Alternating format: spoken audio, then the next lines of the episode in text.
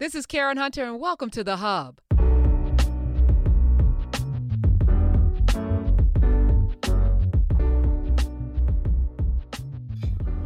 Okay, we're live. Welcome to another edition of In Class with Doctor Gray Carr. I'm Karen Hunter, of course, your host. And we already started class before y'all got here. So sure did. Sure did. We, we were trying to hold back. Well, you try to hold me back because I was like, no, no. Oh my God. All right. Well, why are you this morning, sis? I am afternoon, well, afternoon morning, morning. It's morning somewhere. It's, it's afternoon morning, in the evening. Uh, let me say hello to everyone who's in here from Toronto to Saudi Arabia to Nebraska to Saint Louis. People got in here at nine forty-one a.m. Eastern into wow. the chat. I was like, okay, let me just come in and say hello in the chat room. Uh, hey, yeah, this. Everybody. It's good to see y'all. Good to be seen, as old folks saying, not viewed. we were we were gonna do Anna Hedgeman, but that's not yes. gonna happen today. Yeah, we were, I, Anna's sitting over there looking at me like, really, bruh? I'm like, this you got you. We you need to do multiple day. Plus, there's all kind of things that have come out. In fact, Karen, I know we were supposed to do Makeda, the Queen of Sheba, some time ago, but in the meantime, I just picked up this little thing. There's a number of these little volumes by Ohio University Press and their partner in South Africa called The Short Histories of Africa. This one uh, came out uh, in the last couple of months by Nwando Achebe called Female Monarchs and Merchant Queens in Africa. Wow. This is a very inex- These are very inexp- in- inexpensive volumes. Um, I'm looking over here. Most of the ones I have, I, I got I got the first ones when I was in South Africa, but their partner is Ohio University Press. And these are like, they're under twenty dollars, sixteen dollars, seventeen dollars. But she goes through a nice, see the table of contents. She goes through a nice discussion of women throughout African history. So I said, you know what? We, we'll get Anna paired up with some of these sisters and get the momentum running. So, I mean, I, I just got that a couple days ago. So this morning, um, this afternoon, What's what's on your mind, sis? Oh no, I mean, I you know, I watched. Um, we were talking last night uh, via text about uh, Ma Rainey, yeah. and we were also talking about Stephen Biko. So we're gonna have a, a chat about that. But you know, I watched uh, on the heels of George Wolf's uh, interview that I did with him uh, this week. I was not going to watch it because it was going to make me sad to watch Chadwick Boseman. Mm. And, and, you know, because I couldn't stop looking at him knowing that, you know, shortly thereafter he wasn't here anymore. And so, but George Wolf inspired me to watch it, and I'm glad I did. You know, of course, I saw it when it was on Broadway um, so many years ago, starring Whoopi Goldberg. You did? Yeah, I watched it on Broadway. Oh, when Whoopi played. Uh, Whoopi played uh, Matt Rainey, yeah. He was the second major figure to kind of, but you know, uh, Teresa Merritt. Oh, she was the one who brought it to life the first time, Yale Rep. And then that's my mama, right? That's my mama. Oh, exactly. See, some see, it's some people out there who kind of know exactly what. And of course, Charles Dutton is the one who made the the, the Bozeman character, uh, Levy, really brought him to life. So when I think of Ma Rainey's Black Bottom, I think of, of Dutton. But uh, but you saw Whoopi on Broadway. Yeah, Whoopi. Anthony Mackie played the stuttering nephew. Uh, oh yeah, and, I remember y'all y'all were talking about that. Is that yeah. that's the one where your girlfriend brought the eight month old? No, that was Bringing the Noise, Bringing the Funk. Oh, Bringing the Noise, Bringing the Funk. Right, Savon Glover. That's yeah, right. Yeah, and the baby yeah. stayed quiet the whole time. The power oh, of Black goodness. performance. Oh, the power of the drums. You know, but oh, I was no watching. I was watching Ma Rainey. You know, and it was personal because you know, as it, for for a lot of reasons. nineteen twenty-seven. Hmm. You think about Black people in nineteen twenty-seven, and you know, after that there was nineteen nineteen Red Summer. You had Tulsa, Oklahoma. You had Rosewood. You had you had all of these decimations of communities. Ma Rainey rises up during this time. I'm also thinking about Moms Mabley. I'm thinking about Josephine. I'm like I'm thinking about all of these Black women who either were on their knees or on their backs. Those are the only two ways you could make a living in this country, and these women somehow found a way through entertainment, through vaudeville, through through these spaces, these backwoods places where folks like Elvis Presley would sneak off to to watch us. Ha, Tupelo, to, to Tupelo, Mississippi's Elvis Aaron Presley. Yes, indeed. You know, and, and I was thinking about um, Ma Rainey because Bessie, Queen Latifah's Bessie, you know, mm-hmm. Monique played her. Yes. And and you think, and we were talking off mic just like minutes before we got on. I was like, I know Ma Rainey through Bessie. But Ma Rainey was mm. the was the progenitor. We actually recorded before Ma Rainey. She was the one that Bessie actually borrowed from, and white people bestowed that on Bessie. Like what? Yeah. So again, you know, like our heroes and our figures in history are oftentimes given to us. Madam C J. Walker, not Annie Malone. You know, even though there's no there's no Madam C J. Walker without Annie Malone. And Annie Malone was a millionaire first, but the narrative gets woven and then given to us. And then that's what we know. We know Bessie. But we there's um I think George Wolfe said there were hundreds of pictures of Bessie. He could only find seven pictures of Ma Rainey, seven images of Ma Rainey, who, if we watch Viola's depiction of her, oh my God. And then I was also thinking about the betrayal, you know, of having people in your own camp who watch what you do every day, because that's personal for me. You know, watch what you do every day and then have the audacity to go behind your back.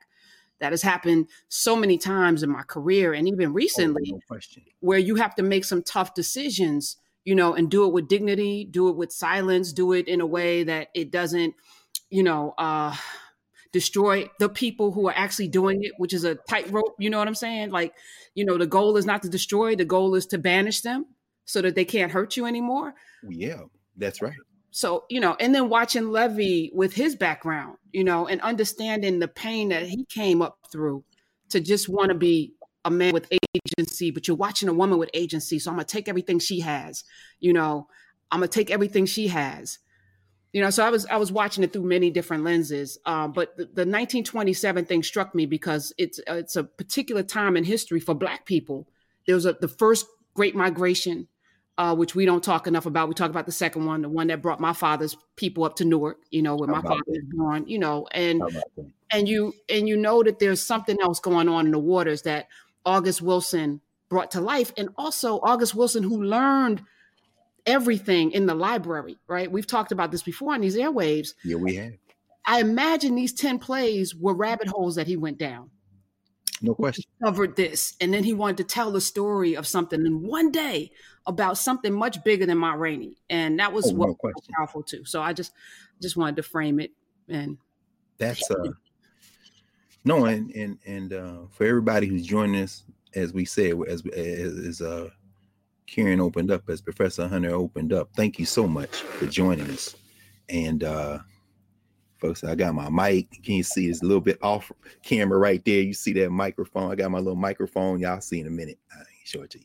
She she got it to me. So now hopefully the sound, my sound quality is a little bit more even. And uh, and I just use that as a metaphor because we move week by week and the rhythm gets more and more clear. And so the conversation that we're having continues to develop more into a, a conversation. And as folks are joining us, and you know, it, it's kind of narrated, at least as narrated initially as question and answer, but it's really conversation. As you see, we do week for week to week, and and um, as would be the case in your classroom, uh, Karen and mine. And really most teachers, we enter the space with the rhythm of the time that has elapsed between the last time we were there. So uh, in the week since we were together, uh, we see, um, and I'm very much encouraged again by Donald Trump and his crew of white nationalists. They're trying to hold on. I mean, it's natural for any living thing, any organism, to try to fight to survive. And so when uh, when Trump announced this seventeen seventy-six commission, this last minute seventeen seventy-six commission with no educators of any note, but, uh, you know, some of his buddies on there, some of these real, uh, I was looking to see, uh, you got the um, the governor of Mississippi is on there, Charlie Kirk. And I don't want to name them because they're all, you know, they'll all be forgotten by history. But uh, but I, I took my cat. Because they're desperate now. And there are two things that came to mind. And we were talking about this, for those of you who don't know where that came from out of left field. It didn't really come out of left field. I'm thinking about the way that you, you, you, you've opened up and began to discuss narrative. How do we frame a story? And why are certain things, do we consider them important? Like who was the first? Uh, why do we consider certain things important? Like uh, wh- why didn't you include us? This kind of thing. And those kind of questions speak to a deeper question. And this is the question that you raised with me. We were texting back and forth. You raised me. Why is it important?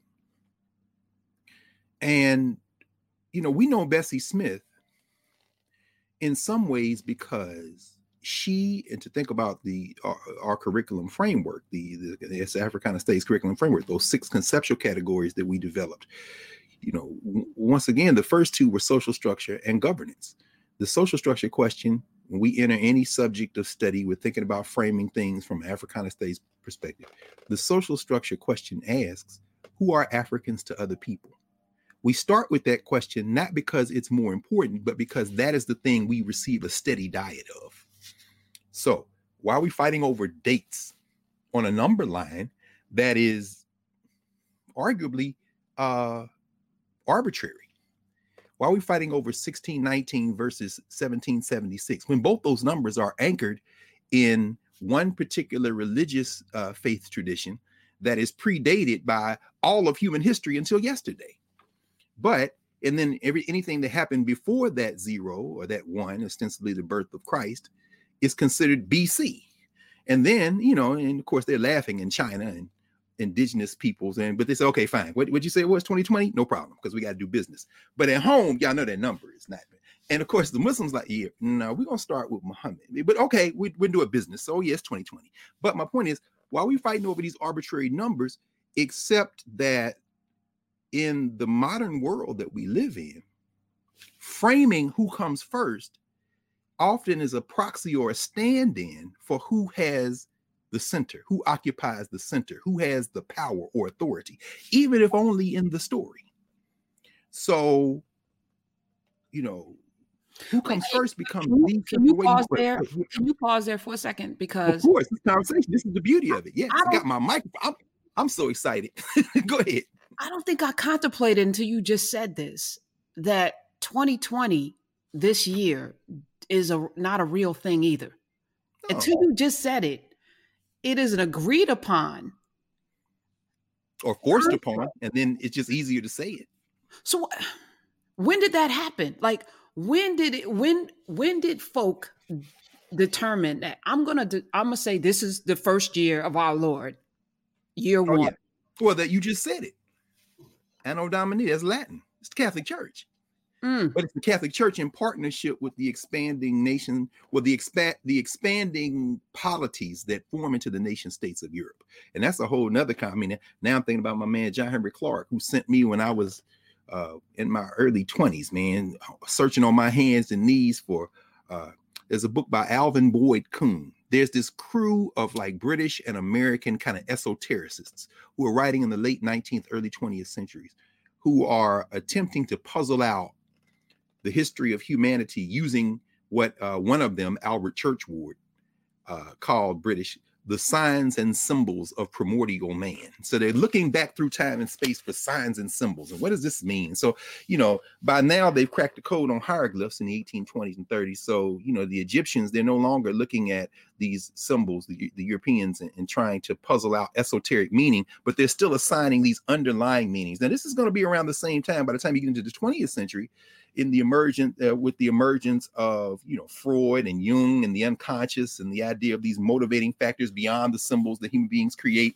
In fact, um, there's a book, and I would be hard pressed to find it now. That is one of the books I have around here in Nine in Storage uh, that it, it, it explores Freud explores Freud's home, and his desk, his working desk, is littered with Egyptian statuettes And, uh, and and little objects that are taken from ancient Egypt, because he's fascinated with. In fact, he wrote a book called Moses and Monotheism. But that's a whole nother story for another day. Let me let me not get too far afield in the footnotes. Come back to the narrative. In that late nineteenth, early twentieth century, one of the great American disciples of these British Britishers who were writing, you know, you got Gerald Massey, you've got uh, Albert Churchward, and then you've got this American named Alvin Boyd Kuhn, K U H N. And John Henry Clark used to always talk about this book. Uh, who is this King of Glory? And then he also talked uh, talked about another book that Kuhn wrote called The Shadow of the Third Century. Well, you know, I went looking for him, and I found, you know, I've got him over here somewhere, you know, over there in the corner. But these books, Kuhn is exploring the origins of the Christ story. And there's others, uh, Kelsey Graves' book, The World's sixteen Crucified Saviors. These are the kind of books that Black folks in these study groups and out of Black bookstores got reprinted over the years. And in fact, uh, you know, it was a place out of Brooklyn that was reprinting for the years. Fortunately, this was before the internet blew up many, many years ago. So I was able to find copies, you know, the originals. But And, and, and I realized that Doctor Clark, who had started reading this literature in the nineteen thirties, when he came to New York in nineteen thirty-three, was greatly influenced by, uh, among others, uh, John Glover Jackson out of South Carolina, who was in New York at the time. And, and John G. Jackson, these guys, they had study groups. Uh, when we get to Anna Hedgeman, we're going to talk about her working at the Y W C A in Harlem on one thirty-seventh Street. But then there's also the Y M C A, and they were meeting in the basement of the Y M C A, and they called it the Edward Blyton Society. And we kind of know it also as the Old Harlem History Club, as Doctor Clark would call it. And this is at the time Arturo Schomburg is operating down the street at the, at the Negro branch of the New York Public Library that would eventually bear his name. Um, and they're reading all this stuff, trying to puzzle out. In fact, uh, uh, Jackson gives a talk, Was Jesus Christ a Negro? Because they're looking for the racial origins in part as a way to use history as a weapon to push back against white supremacy. So they're also looking for the origins of the Christ story, which they plant in Africa. But along the way, they begin to uncover the roots of this kind of use of dating to establish this historiographical framework. So in the shadow of the third century, the book is about, Kuhn's book is about Constantine, which of course, you know, there are libraries of books on the, the ecumenical councils when, you know, the Romans get together and the Roman emperor gets, you know, Constantine is there and they're going to decide the authoritative book that they're going to use as the Bible, which books, which go, books go in, which books don't go in. This is the uh, Council of Nicaea, I think three thirty, no, that's uh, three, it comes to me in a minute. Early, it's, it's like the three thirties, um, three thirty-two, but I say three thirty-two, but in my mind, three thirty-two, I associate with Alexander of Macedon, so-called great. But at any rate, this is on the so-called A D side. But once they establish, they're going to make Christianity the official religion of the state, meaning the Roman Empire. Then the empire's dating system will eventually pass down through time and space through various permutations, the, the, the calendrical, you know, structure that they set up eventually to be uh, the, what they call the Gregorian calendar. Right. And with interventions by, by Roman emperors like Julius Caesar and Augustus Caesar, which is, which is why we have a July and an August in the calendar. All these things get formed around the twelve month calendar of roughly speaking thirty days each, which has handed down from antiquity. The Egyptians had a twelve month calendar, but they had they had a twelve month calendar of thirty days each. And at the end of that cycle, in fact, we're entering it right now. Oh, my goodness. Today's the nineteenth. We're in the solstice period. The solstice period, what the Egyptians would do is they had a they had a concept of a great year. They had a concept, in other words, to say that, you know, roughly speaking, time over a twelve month period will be kind of parceled into three hundred sixty-five and a quarter days. Well, we're going to take that five and a quarter off the end, make thirty days apiece, and then that five and a quarter, we're just going to accumulate until we get three hundred sixty, at which point that will become the leap year. That's how far in time and space the Egyptians were thinking once they structured the calendar based on observing uh, astronomical phenomena. This isn't esoteric. This isn't belief system. This is purebred science the Egyptians have. But the names and the numbers we get, oh, that's faith stuff. Oh, that's, you know, all that's human conjuring, trying to tell, put a narrative on time. So you're telling me that uh, a group of people who were scientifically superior, scientifically rooted and grounded, mm-hmm. had a system that was near perfect for charting the course of time. Sure. And a group of people came after them, long after them. A poor facsimile of that original group, mm-hmm. and decided we're going to throw all that out. We're going to start with this date, and then we're going to take the time to go back and basically erase and call that B C. Yeah. Well, and to this day, this is what, and now we got this Trump debacle. this, this, this, I don't even want to call him no, names, but you know, we got this entity with the audacity to, to to come forward and and reframe our entire American history, and then put a council together on his way out to yeah. make sure that we codify this lie in our school system. Again, another lie. Well, you and that, and see what you just did. You just introduced all the elements for an explosion. What did Malcolm say? As long as you have the ingredients for an explosion, you have the potential for explosion on your hands. You just you just named them all. Just because they say it don't mean we believe it. However, if you have control of the social structure, the education system, uh, dollars, you know, resources that can go into supporting this kind of thing, you can certainly attack or attempt to shape the minds of the people who live in your society, particularly the young people. We all came up in the same system. So we know, of course, the old phrase that you, we all learned as children in fourteen ninety-two, Columbus sailed the ocean, ocean blue. Well, there go the number. And there goes Columbus. And there goes the indoctrination. It brings us in. And people have to literally fight their way into history. This reminds me of an old phrase my my Jegna or Jegna Jacob Carruthers used to say in Chicago. You know, we trying to, we had to fight our way into history. John Henry Clark used to say we had to fight our way into history. Why? Because history as a narrative has been stated, put on the end of a gun barrel, and put in your mouth. Now, repeat after me. In other words, this this this thing, this was not something we uh, we assented to.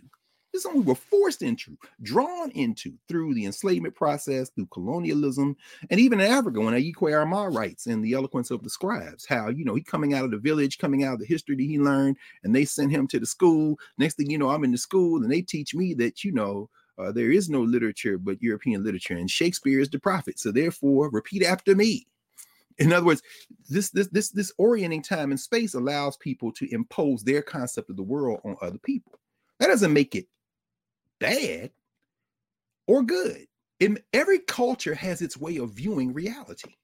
And so between Rome and classical Africa, so to speak, and even classical is a term, we start talking about classical, medieval, and modern. These are these are labels we, we impose on time and space that can also threaten to put us in straitjackets that we can't escape from. You know, that time is cyclical. Time has cycles, and it we think of it as strictly linear in part because of the way that these worldviews have been imposed on us. And then we, conforming to those worldviews, uh, began to try to be first in line. But anyway, I'll c- come at it in a second because Ma Rainey, we haven't left Ma Rainey. We're actually going to tie this all together in Ma Rainey in a second. Um, so between the Ro- the Roman Empire, which rises, and the kind of long life and then kind of decline of Northeast Africa, whether you talk about uh, Kush, Nubia, uh, where you start talking about Kemet or Egypt, what we call oh, Ethiopia, that whole corridor of the Nile Valley, which stretches all the way into deeper inner Africa and then moves down the Nile. And I'm saying down going this way because the Mediterranean up here on the map we use, but the Nile River source is in inner Africa near the equator. So it runs and it meets up in the Sudan from Ethiopia, Blue Nile, White Nile, Uganda, meets up and then empties out. That whole corridor, that whole Nile Valley corridor, which we mentioned back uh, early in the summer, we were talking about Bruce uh, Bruce Adams' book, uh, Bruce Yawalde Adams' Nubia Corridor to Africa, and so many others. In fact, um, the guy who was, um, I was just looking at that book again, just gave this series of lectures for uh, Henry Louis Gates. Yeah, here it is. Um, Charles Bonnet, uh, Black Kingdoms of the Nile. These are Nile Valley civilizations, but at any rate, but see, it's not like they are supplanted in uh, this vicious act of uh, global historical warfare by Europe. There is no Europe. There are people in contact with each other. What Bruce Trigger in his work used to call tri-continental antiquity. You got Africa, you got what we will call Europe, and then we got that curve over there on the other side that they now call the Middle East. All that stuff's in conversation with each other. So you got the Hittites. You got, I mean, all that stuff. You, those people who are Christians going to Old Testament, all them names, you see all them labels. Those people are all in contact with each other. You know, Egypt gets a bad rap because they so old by the time these people come along who want to make up a history for themselves. Everybody holding their head. I know we're in this season. We start talking about Bethlehem and all that kind of stuff. But these children of Israel, and I'm putting Israel in quotes because there ain't no Israel, is people who decide they're going to make up an origin story of their own. Now, you can look at the Egyptologist Jan Osman, who has written about this God, God versus the gods, um, the birth of monotheism, all this kind of stuff. He talks about first order and second order religions. A first order religion, which in our curriculum uh, we wrote, that uh that third category, ways of knowing, we said we can't use the word religion. How do people make sense of the world? People who tell stories about where do we come from, who are we, how am I related to you, what what is the nature of life, all those kind of things, these ways of knowing, what some people we might call world sense or worldview. Jan Osman says that people who make those stories up create what he calls first order. And then if you're talking about religions, religious beliefs, he says, you know, you got first order religions. This is the way the world came into existence. The Yoruba people would say, you know, Olodumare creates the world, and then you this golden chain that comes down, and he, he drops out of heaven on the golden chain. He puts a little dirt on in the middle of the water, of the deluge, and then as, as the mound breaks up, he drops a chicken on it, and the chicken starts scratching, and that's where the earth came from. Okay, that's great. That's the Yoruba story. That's a first order story, meaning what? We made that story up. Then Osman says, you have a category he calls uh, second order.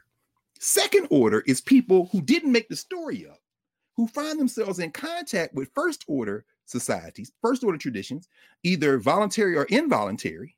Think Joseph and his brothers. That's involuntary. Now you in Egypt. The Egyptian stories are first order stories. They made those up. Now you come in contact with them. Now, according to these people, if you read the first five books of the so-called Old Testament, again, these books are all ordered and put together. Uh, the Romans, you know, Constantine, this is the Council of Nicaea, and then the, the subsequent ecumenical councils, you know, anyway.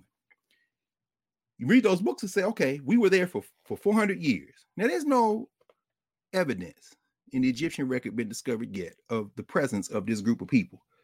And slaves, no, no, the pyramids, are made, I've been in them many times. Doctor Carson, brother, stick to brain surgery. Those are not granaries. Understand the, the pyramids. I've been in them many times, dozens of times. The famous ones and the ones not so famous. You know, yeah, but at any rate, you know, first time I went was in tow with some of the great thinkers of African descent been in this country, Jacob Carruthers and Wade Nobles and Leonard Roslin Jeffries, you you name it. You know what I'm saying? You know, Asa Hilliard, oh, I mean, that, that was nineteen ninety-six. Since then, been there, been back there many times, including last year with a bunch of Howard students, Mario Beatty leading that, the greatest student of Egyptian language, one of the greatest we have right now. You know, Riketi Wemby uh, up there in the tri-state area where you are, Karen. Uh, Mfundishi Jehudimez. I mean, we got cats, you know what I'm saying? Been in them places many times. They don't store grain, bro. Stick to the scalpel. Well, in a minute, it ain't gonna matter anyway, because you're gonna fly off into that good night. Uh, but at any rate, the idea that these people built this stuff is pure fiction, but they gotta have an origin story. So what Osman would say is, this is a second order tradition. What is a second order tradition? A second order tradition, when surrounded by first order society, figures out how to create its own origin story. So when there's a moment to break with the first order society, either through escape or fighting their way out, they turn around and say, everything the first order society said was a lie. This is the founding moment. But here's the trick. As Osman relates, as it relates to this, these uh, so-called Abrahamic faith traditions that we deal with, Christianity, Jude, or Judaism first, Christianity second, Islam third, they're all second order traditions in terms of these original African traditions. Why? Because the first one itself comes out of a break with the first order traditions, particularly the Nile Valley traditions and tricontinental antiquity. But here's the, here's the trick. They say everything that came before this is a lie. This is the founding moment. But they keep many of the concepts from the first order tradition. They just rename them. So remember when Moses comes down the first time with the Ten Commandments, the people down there worshiping the golden calf, that's Heteru, Hathor, that's the Egyptian. That's the symbolic representation of the first order. He said, oh, no, heck no, smashes the tablets, goes back up, makes them drink the bitter water. In other words, we got to break. Everything the Egyptian said is a lie. Then he comes back down. These are the Ten Commandments. Commandment number one, you will have no other gods than me. The little kids in the audience must have said, there are other gods, mommy? Shh, Moses is talking. You see, so in other words, wait, there's more than one God? Be quiet. You know, children just blow the whole game because children don't know enough about narrative yet. They think there's an absolute truth in these stories. But anyway, the rest of those commandments, I, when you go to the Nile Valley, you're going to see them all over the Nile Valley. Don't kill. Don't rob. You stand at Ptahotep's tomb on the Saqqara Plateau. Ptahotep going back to at least twenty-two, twenty-three hundred years before the birth of Christ, is saying, no, you must treat people with respect. You must value your elders. You must go through, you know, you start seeing what they call, and this, what they call the uh, declarations of innocence the, you know, some of the papyrus, the judgment scenes, we've talked about that, the papyrus of Ani, so many others. In other words, the Ten Commandments are drawn from the first order traditions, but the people who frame them as the Ten Commandments cannot say that without connecting themselves to the first order traditions, with, unless they make a break, which is by the time by the time you get through Genesis, the origin stories in Genesis, those Egyptian origin stories. It is Amun, for although hidden is the source of all power, life and health, and speech creates the word Amun. Who is Amun? Amun is the Egyptian god. You mean like amen? Yeah. You mean like Amin in the Arabic? Yeah. But you can't say that. Why? Because no, no, y'all going with y'all thing. Y'all didn't, y'all didn't take that. Cultures bleed. As Cornel West often reminds us, cultures bleed. People talk to each other. We eating hot dogs and pizza now. We didn't bring that from Africa, but the way we put a little hot sauce on stuff, we brought that hot taste in our mouth from no, everything bleeds. But how you narrate it can often be translated into power relationships. So here we are in twenty twenty, in a world where we have a social structure, social structures we live in. Who are the various peoples of the world to people outside their groups? And then you have the governance category. It's the second of our curriculum uh, questions. Who are these people to each other? Who are African people to each other? So let's shrink this back down, bring it back to Ma Rainey, because we haven't really left through Trump. Trump and them are engaged in a war that they don't realize they never won. The war was and is to define this social structure we're living in in a way where people buy in and believe it with their whole heart. So when you hear Paul Robeson singing the Ballad for Americans during World War Two, and you know, in seventeen seventy-six, oh, hmm, oh wow, what do you know? I'm Paul Robeson. I'm African in America from Jersey, pop from pop from North Carolina, escaped enslavement, you know, but in order to sell this thing that we all together, I'm gonna sing this song. Makes it very powerful. Comes along with another recording. What is America to me? And he's singing, what is America to me? A certain word, democracy. What is America to me? That's the open question. Then Robeson, singing another man's lyric, sells the thing by framing it the way we should think about it. The house I live in. It's the house I live in. America is the local identity. So Trump and them raging about seventeen seventy-six, black people like, yo, uh, LeBron and them playing Christmas Day. You know, we're not thinking about, man, dude. Now the problem, as you as you have identified, it comes in when the children go to school. Because now you're going to fill their mind with a narrative that they got to fight their way into history to be in. And then we have the beef. Now the beef becomes, if first of all, if you believe it, which is a big but. If you ever, if you believe it, you're going to think you have to fight your way into it. Now, we ain't dealing with seventeen seventy-six. We're dealing with sixteen nineteen. Why? Us too. Us too what? Us too in this project. What project? You know, America. Well, what is America? Well, what is America to me? The house I live in. Okay, that ain't my house. So how are we going to create a we? Well, not sure. And here's where, and I believe it was... uh. Was it Baldwin or was it Ellison? Says, you know, what we do, kind of how we live, that's who we are. What we remember is who we would have liked to have been. Thus, our identity and our memory are always at odds. In other words, so so memory, the fight is over memory. This is where August Wilson comes in, as we're going to kind of fast forward this, skip over a lot of stuff, right? But it all works and flows together. August Wilson, you know, born Frederick Cottrell in Pittsburgh, father white, mother black. Um, Wilson, clearly born with a gift, striving to find his way in the world.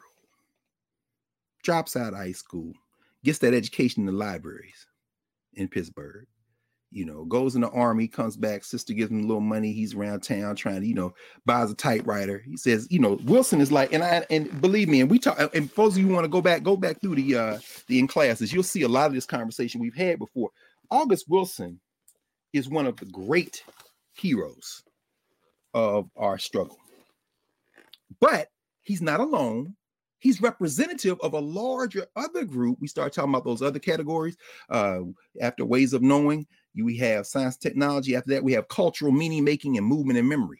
our artists often create memory for us that allows us to sit in who we are, in that governance pocket, who we are to each other, that's outside of the social structure. We know who you think we are. We're not even worried about that. We know who we are to each other. Now, the problem comes in when those two categories get too close. There's an almost like an electric barrier there. And it's zzz, zzz, zzz. So now Netflix gonna show Ma Rainey's Black Bottom, which is great. A movie was made of fences, which was great. But the idea that we can represent dimensions of African life in the United States in ways that translate what they would call universal, although I think that's hilarious. Is all, you know, some themes are universal. What does that mean? You know, like love and hate and fighting. Okay, well, if they're universal, how come every time you talk about them, you line up Romeo and Juliet and, and Beowulf and the Scarlet Letter, and then I gotta, when I come, you say, well, here comes August Wilson. He's like the American Shakespeare. What, what Shakespeare? You, how, you're not, you're an American. I know, but Shakespeare is English, right? Yeah, but he's white. I mean, we got a master narrative, what Clive Taylor would call a master narrative. You gotta fight your way into history. Wilson is like, I'm not interested in fighting my way into history. I'm interested in talking about what I heard, what I saw. What did you hear? What did you see in Pittsburgh, bruh? August Wilson says this, and never forget. Wilson is like, you know, they told me to start. I was reading, I think it was Claude McKay's Home to Harlem, he says. And he says, I read about a place in Pittsburgh that I knew.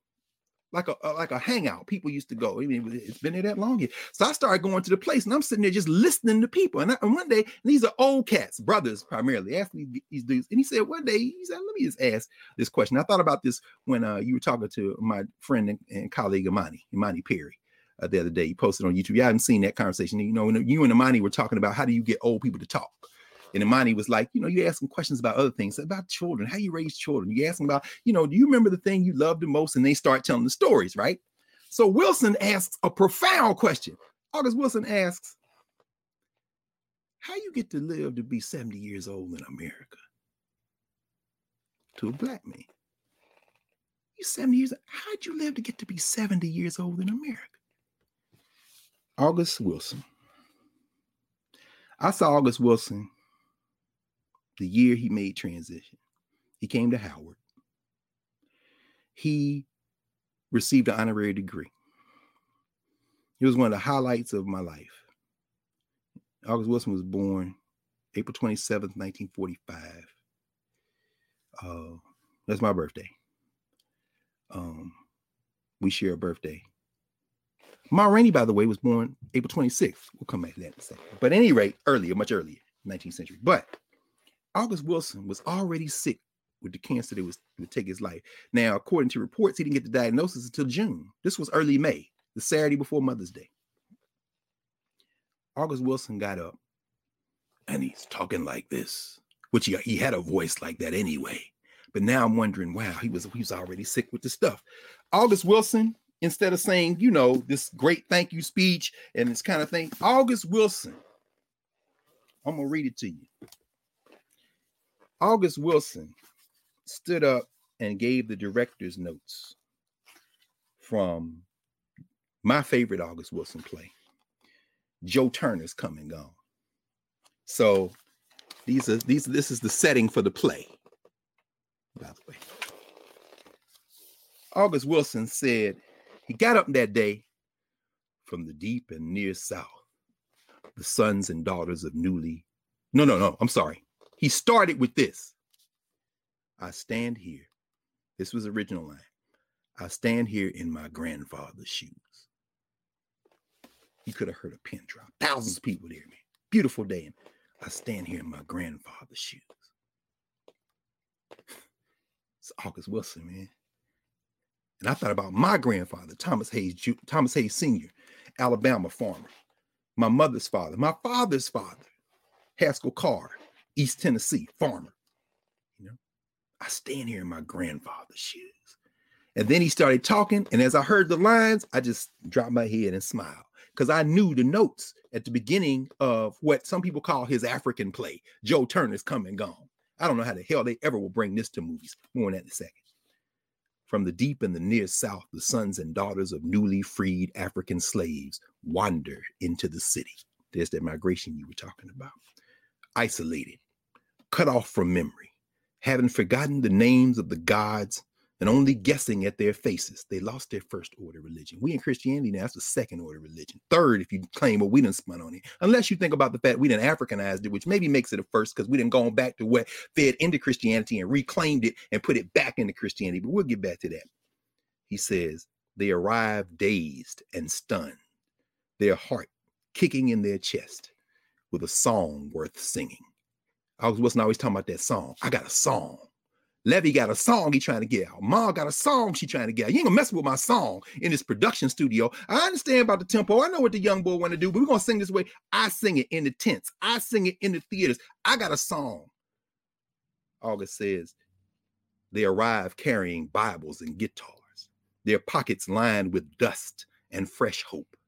Marked men and women seeking to escape from the narrow, crooked cobbles and the fiery blasts of the coke furnace. A way of bludgeoning and shaping the malleable parts of themselves into a new identity as free men of definite and sincere worth. This dude is no joke. Wilson, we'll talk about this in a second. I'm looking at the clock. I mean, we're going to keep this going. August Wilson emerges in that period, the nineteen fifties and sixties, in a moment when African people in this country have, some African people, turned to a very deliberate exercise of remembering. We want to connect to the things that came before this settler colony. The things, some of them we never abandoned, we never got rid of, we never, you could never beat it out of us. These ways of knowing we've always had, but we've never quite known how to place or narrate them. We're looking for new narratives to connect us to very old ideas. And so Wilson tries his hand as a poet. For the better part of a decade, he's reading poetry, he's writing poetry. He publishes finally a poem, nineteen sixty-nine, Negro Digest. Y'all can look that up, Google Books, Negro Digest, you, you can find it. Anyway, we talked about some of this stuff you know, earlier in class with Carl, but Wilson eventually finds his way to Saint Paul, Minnesota. Now he's gonna be a playwright. And he says in, in a couple of interviews, he says, you know, I wasn't going to, you know, spend as many years as I spent studying poetry, studying playwriting. I'm just going to try it. He said, in fact, August Wilson, by the early two thousands, just before he makes transition, he, by the way, he makes transition October two thousand five. I saw him in May. He was diagnosed in June.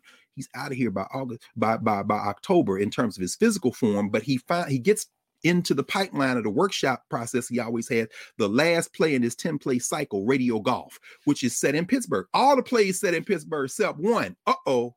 That's the one people going to tune in and watch, Ma Rainey's Black Bottom. That's Chicago.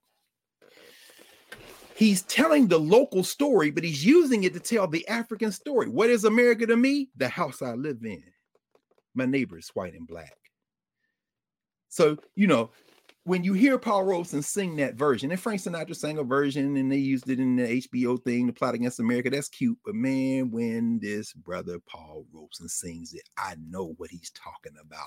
I don't know Donald Trump. I have nothing in common. I don't care whether he's in Mar-a-Lago or jail. The house I live in is right here on Saturday. This is the house I live in. What is America to me? I got one answer for the social structure and another answer for the governance structure.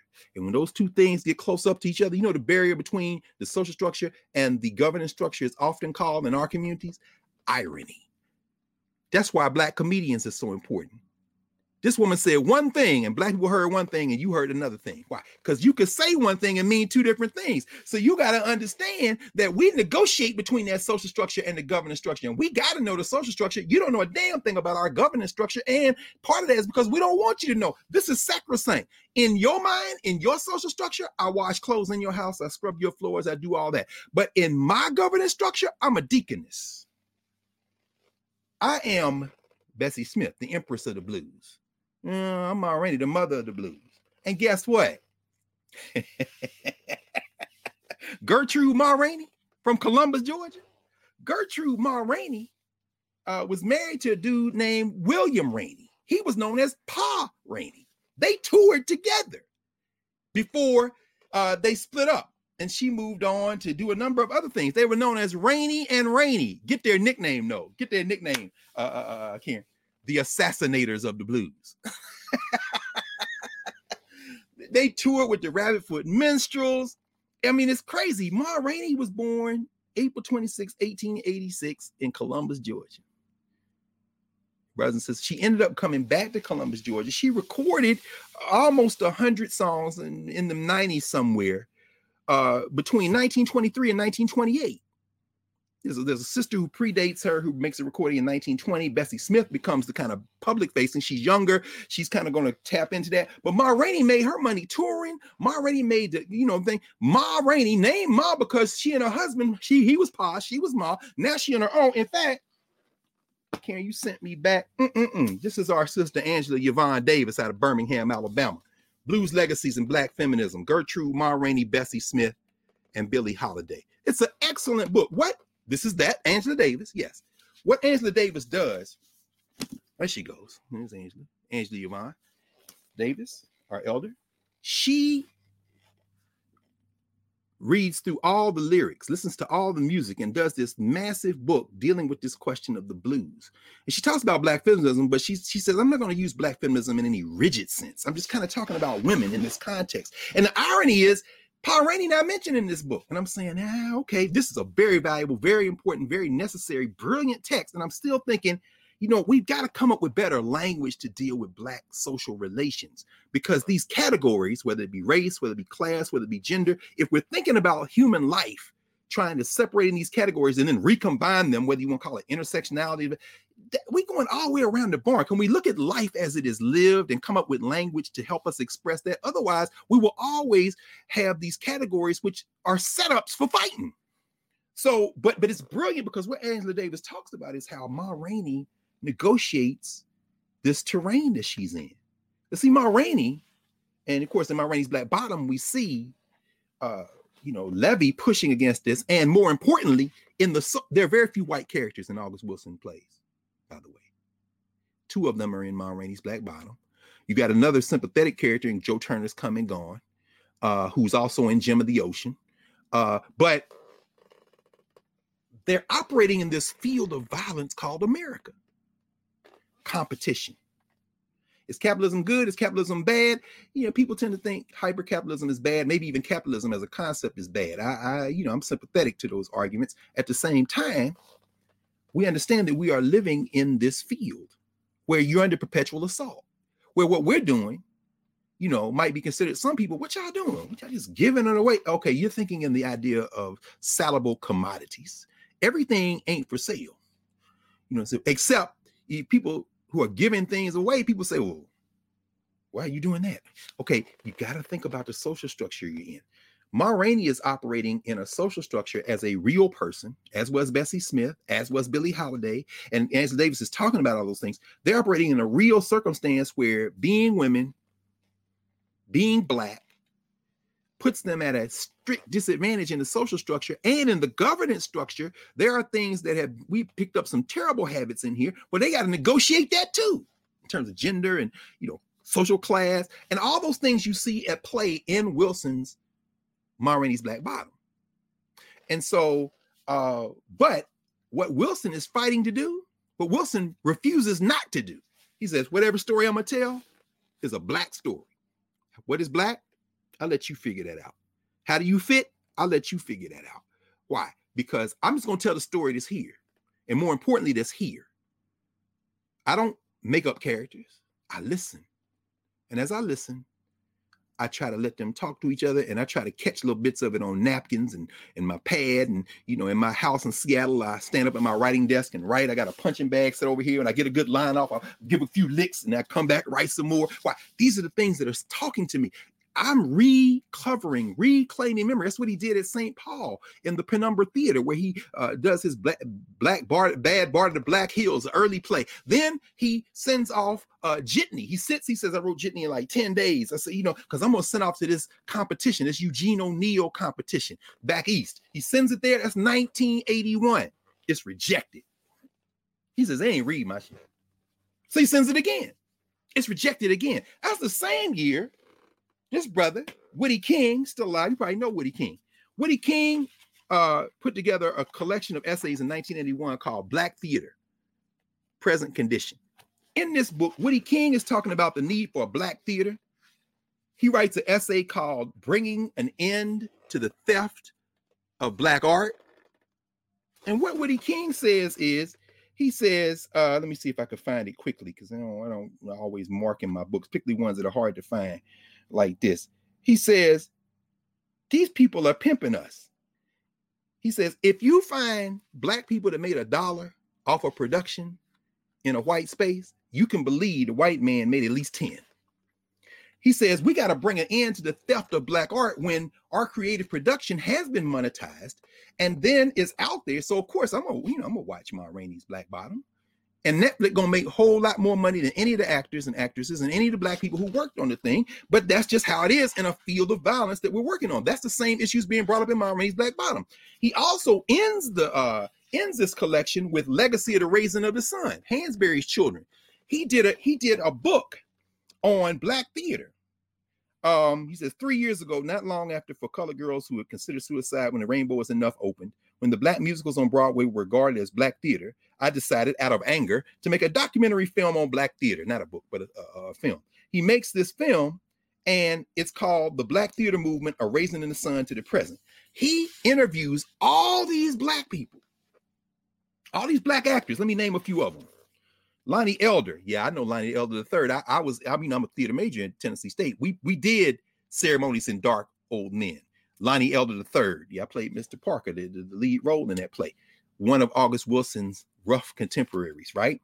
Lloyd Richards. We'll come back to Lloyd Richards. Douglas Turner Ward. Y'all heard Sty the Blind Pig. Another one of August Wilson's contemporary with Alice Childress and so many other numbers. There is a legion of black playwrights. But they're not taking the path that's going to lead them to the social structure of Broadway. They're fighting to stage their thing. Sometimes it's a case of uh, Baraka and them, Bart, you know, Black Arts Repertory Theater, with first in New York, then in Newark. They just going to put it in the street. Jimmy Garrett, We Own the Night, during the Black Studies movement out there in, in the West Coast. They just going to put up a sheet and stage and do it on the street. Of course, uh, the sister uh, Barbara Ann Teer, uh, you know, of course, right there in Harlem, right? National Black Art uh, Theater. They, they, they National Black Theater. They're going to do the thing in Chicago. Abner Joan uh, Walker. I mean, I'm just thinking about all these black playwrights doing this stuff. Uh, the Free Southern Theater. Um, oh, my goodness. What's my man's name? Neil, Neil, Neil, John Neal. All these people, they're doing all this. And then, of course, they're the H B C Us, the National Association for Dramatic and Speech Arts. Oh, don't get me started. Don't get me started. This is a book. This is impossible to find. Y'all ain't even look for this. This is the history of the uh, National Association of Dramatic and Speech Arts. That's the H B C U theater companies. But Wilson, so when we see August Wilson, he's not an outlier. He's part of a governance structure of meaning makers, of memory keepers, of black playwrights doing ways of knowing who are in that governance structure, who the social structure don't know nothing about. But Wilson broke through. Why does Wilson break through? Because as Lonnie Elder is talking about in Legacy of the Raisin in the Sun, who directed A Raisin in the Sun? Because when August Wilson's play opens, Joe, uh, not Joe Turner, when Ma Rainey's Black Bottom opens on Broadway, this is like eighty-four. It is the second Broadway play to open on Broadway by a black writer. And we know what the first one was. A Raisin in the Sun. Been twenty-some years. Who directed A Raisin in the Sun? Lloyd Richards. The first name in here, well, after Lonnie Elder, Lloyd Richards. But what has happened to Lloyd Richards because of the bombshell success of The Raisin in the Sun, which put Woody King and all the people he interviewed, these greats of black theater, of a mind to say they want to go into theater. Hansberry kicks that door open. Of course, Imani wrote a whole book on, uh, on Lorraine Hansberry, Looking for Lorraine.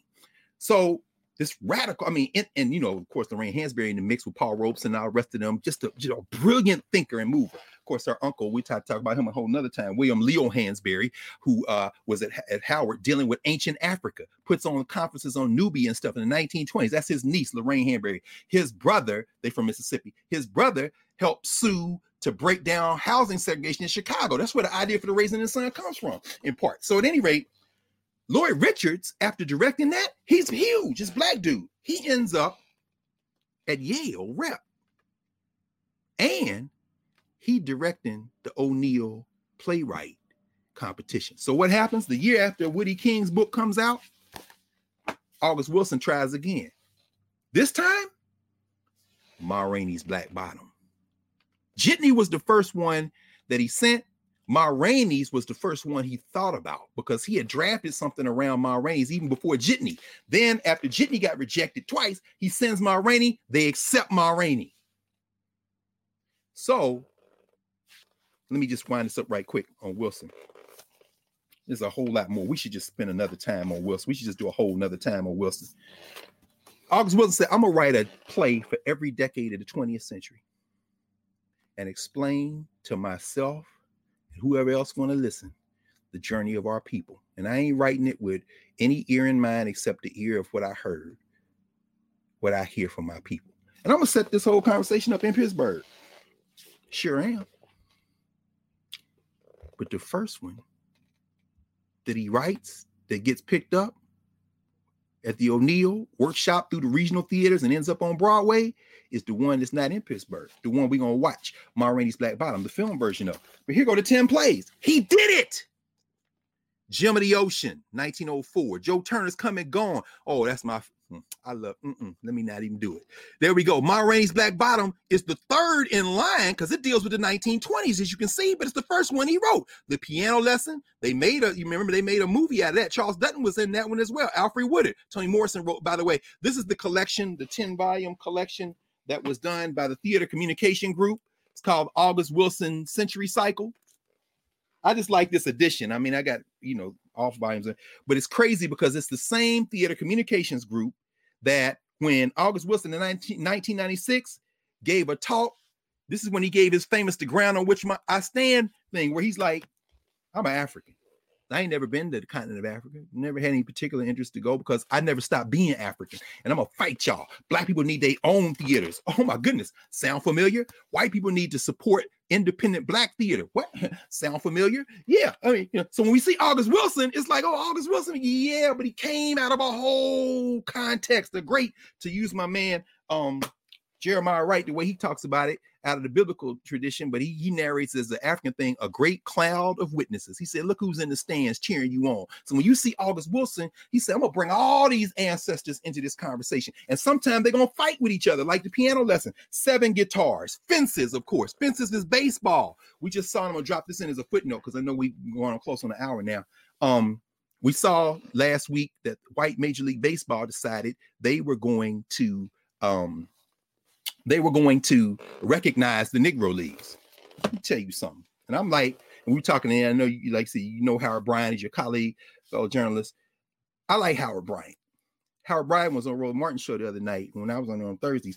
And he was talking about how, nah, see, I understand y'all going to do this, but let's, you know, what is the detriment to this? You, you going to try to Lysol and cover up the stench of your racism by you going to recognize the Negro Leagues? First of all, you can't do it. Why? Because they're incomplete records. And we're going to use the Negro League records. We're going to integrate them now. So maybe we'll have, you know, you can't do it. Why? There's no complete thing. And don't try to, y'all ain't slick. You're not honoring the Negro Leagues. You're honoring yourself in the narrative. This is part of that ongoing Breonna Taylor, Ahmed Arbery, Big George Floyd windfall of people saying, let's do this stuff to make y'all. Uh-uh. Y'all ain't slick. You're not slick. The Negro Leagues is bigger than you.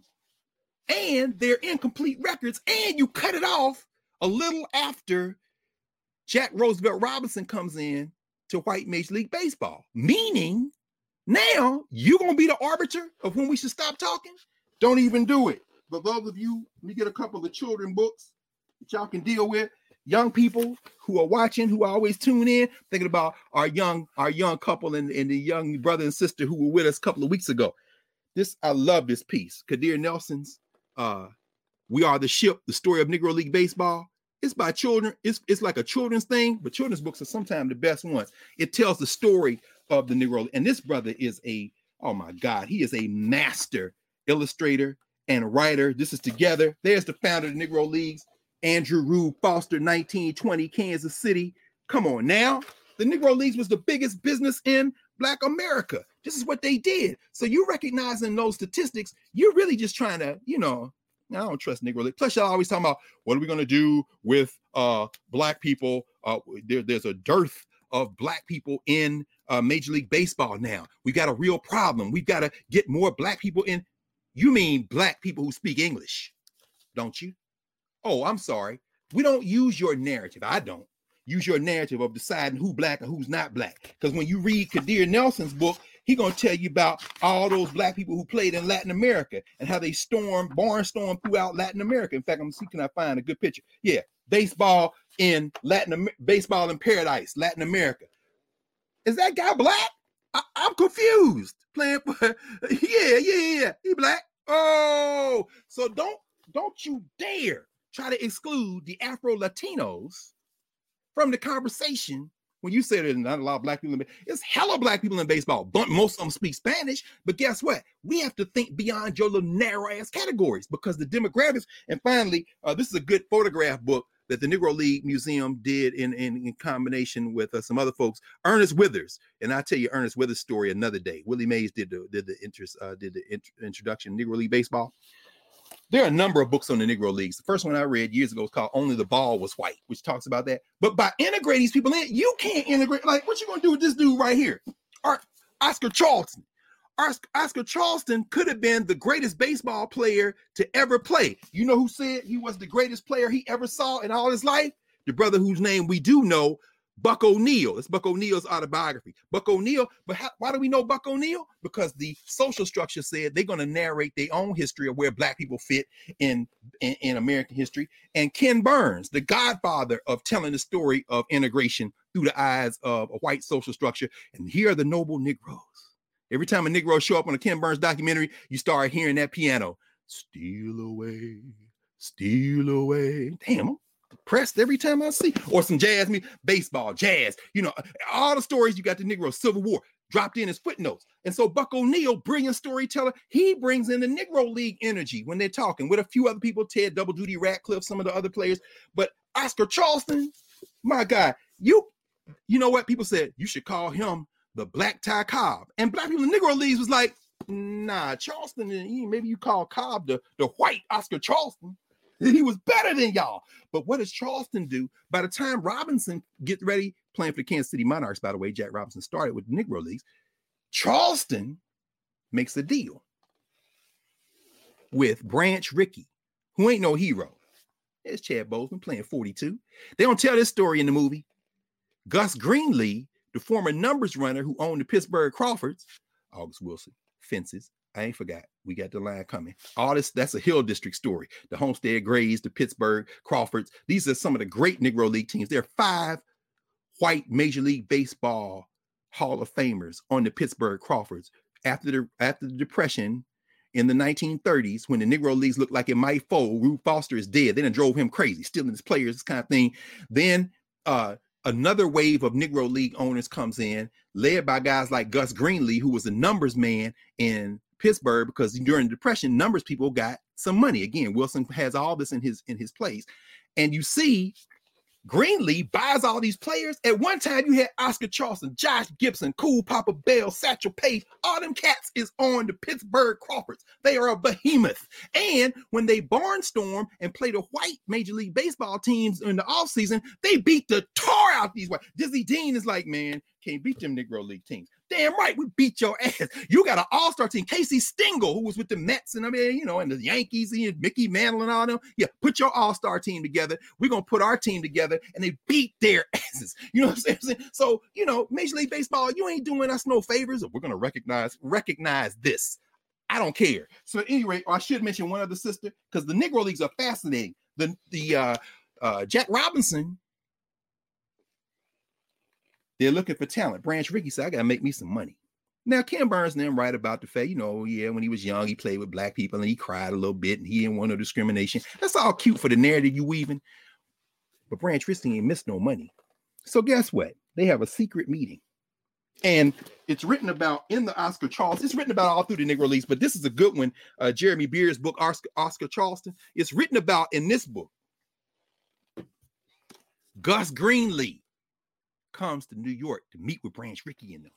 Look, we're going to start a new Negro League because we think there's money to be made, and the money to be made can be made, and maybe things work out. This can be a minor league to white Major League Baseball, because black people been saying you should integrate Major League Baseball, white Major League Baseball. I don't never call it Major League Baseball because the Negro Leagues were Major League in the governance structure.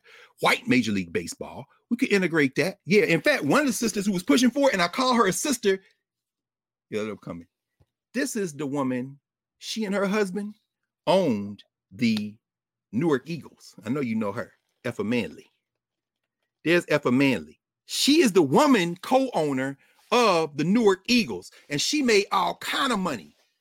Effa Manley was born in Philly to a rich white dude, according to her own testimony later in life, and a white woman whose first husband had been black, who worked in the house of the rich white dude, and she was raised with the black half brothers and sisters.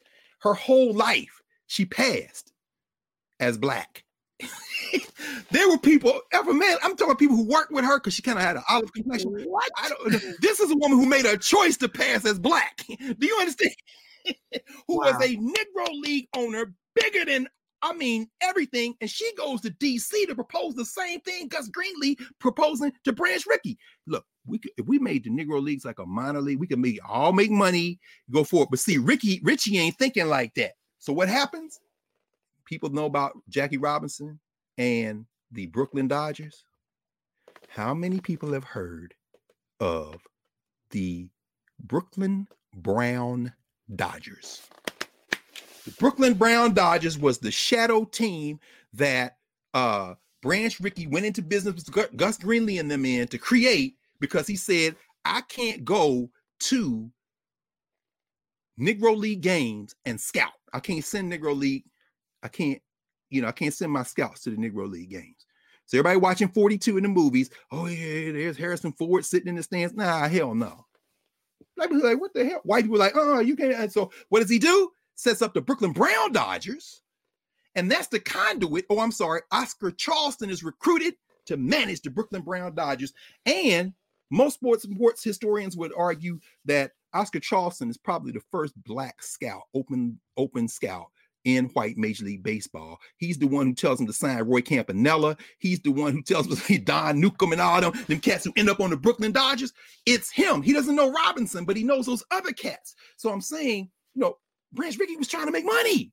Like everything Woody Keenan told you about these people. If you see Robinson getting the claim, believe me, uh, Branch Rickey going to the bank. And when you don't give him the stadium he wants, him and Walter Austin, they're going to go to L A. So, I mean, let's let's just be clear. So, anyway, I still have to say this. In Fences, what you see is August Wilson. By the time you get to Fences, what date? What is Fences? Fences is nineteen fifty-seven. Robinson has been in Major League Baseball. The second person to come into white Major League Baseball comes off the Newark Eagles, Effa Manley's Newark Eagles, Monty Irwin. So now the Negro Leagues implode. Takes them a while to implode. That's why white Major League Baseball now, I'm sorry, Major League Baseball now is saying, we're going to recognize the Negro Leagues, but we're going to cut it off uh, after nineteen fifty, fifty-one, fifty-two, because after that, you know, the quality diminishes.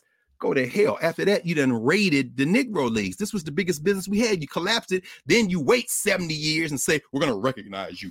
After people done died, after they ain't had no pension, after you think a plaque in Cooperstown is somehow payment for all the damn Jim Crow. No, I'm with Howard Bryan. I'm mad as hell. Y'all ain't going to wash y'all sins. And now, fifty years from now, or next year, for people who don't study nothing, they're going to think it was always, the numbers were always in there. And them numbers you're using is B S. We don't know how many home runs Josh Gibson hit. We don't know how many home runs that Oscar Charleston hit. We don't know how many bases that Cool Papa Bell. So Ty Cobb and them still going to be the top. You think two Negroes just jumped up the stat line is going, and Willie Mays' average going to go down a little bit because he was playing for the Birmingham Black Barons. Don't get cute. And you're not going to use Henry Aaron. Why? Because you think his time with the Indianapolis Clowns came after the quality of the Negro Leagues diminished. So everybody go to hell. You ain't fooling nobody. So at any rate, what you see August Wilson dealing with here, in addition to some people say working out issues between him and his father in Fences, by the nineteen fifties, what you see, Troy Maxson is coming in. He's saying, hey, man, you know, you got a father who could have been a great baseball player, but racism. You got a son who wants to go to f- play football on scholarship, and the tension is there. The great James Earl Jones, of course, brought that to life on Broadway and beyond. James Earl Jones, another one of them cats, of course, you know, uh, his father, of course, coming out of the Black theater. So the last four plays, Two Trains Running, Jitney, King Henley the Second, and Radio Golf, are tracing how these forces continue to, to, to, to these social structure forces continue to beat up the Black community. And in beating up the Black community, what they're doing as well is forcing these Black people to rely on their inner reserves of strength to do two things. Number one, be human in the world, because our stories are not stories of woe is me and I'm just dead and yeah, I don't know, pathology and all that stuff.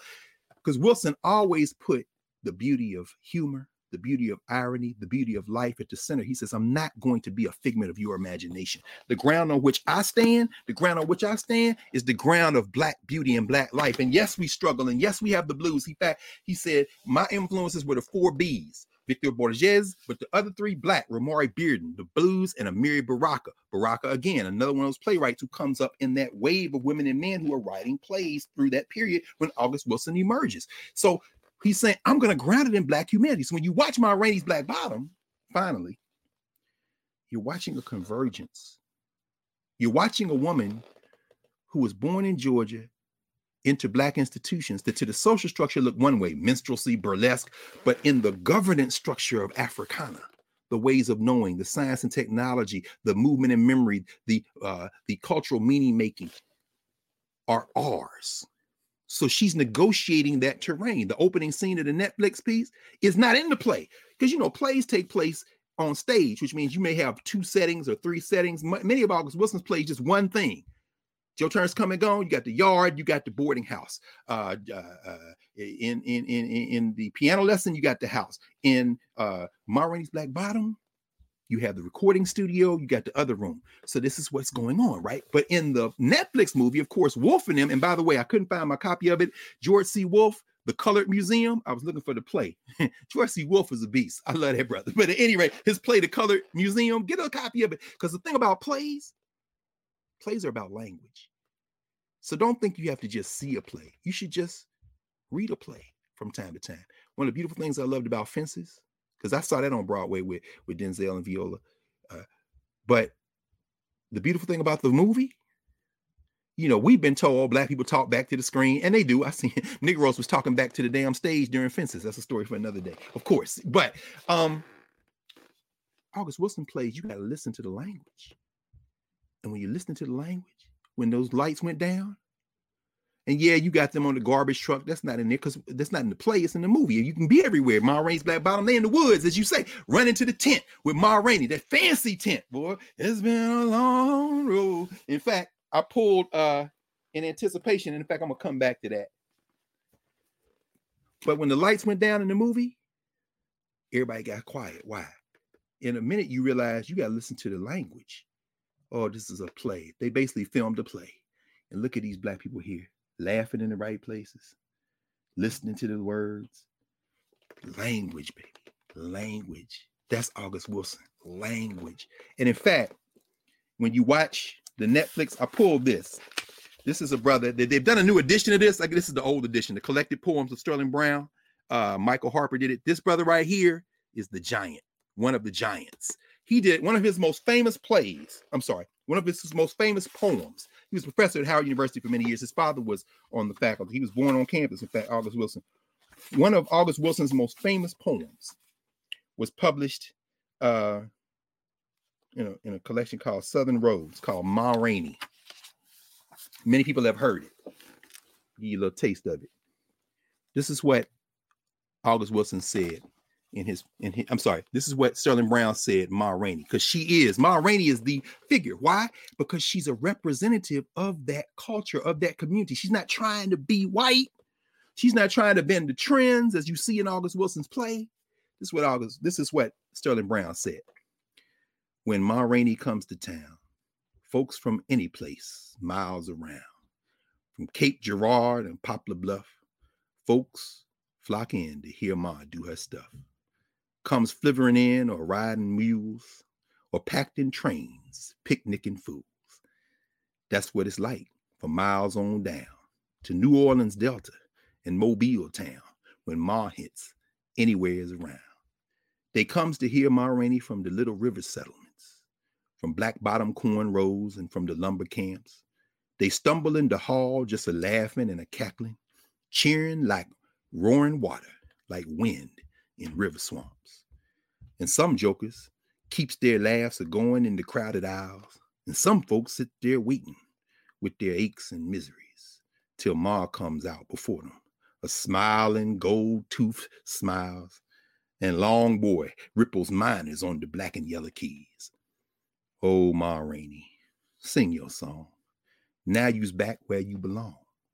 Get way inside us. Keep us strong. Oh, Ma Rainey, little and low, sing us about the hard luck round our door.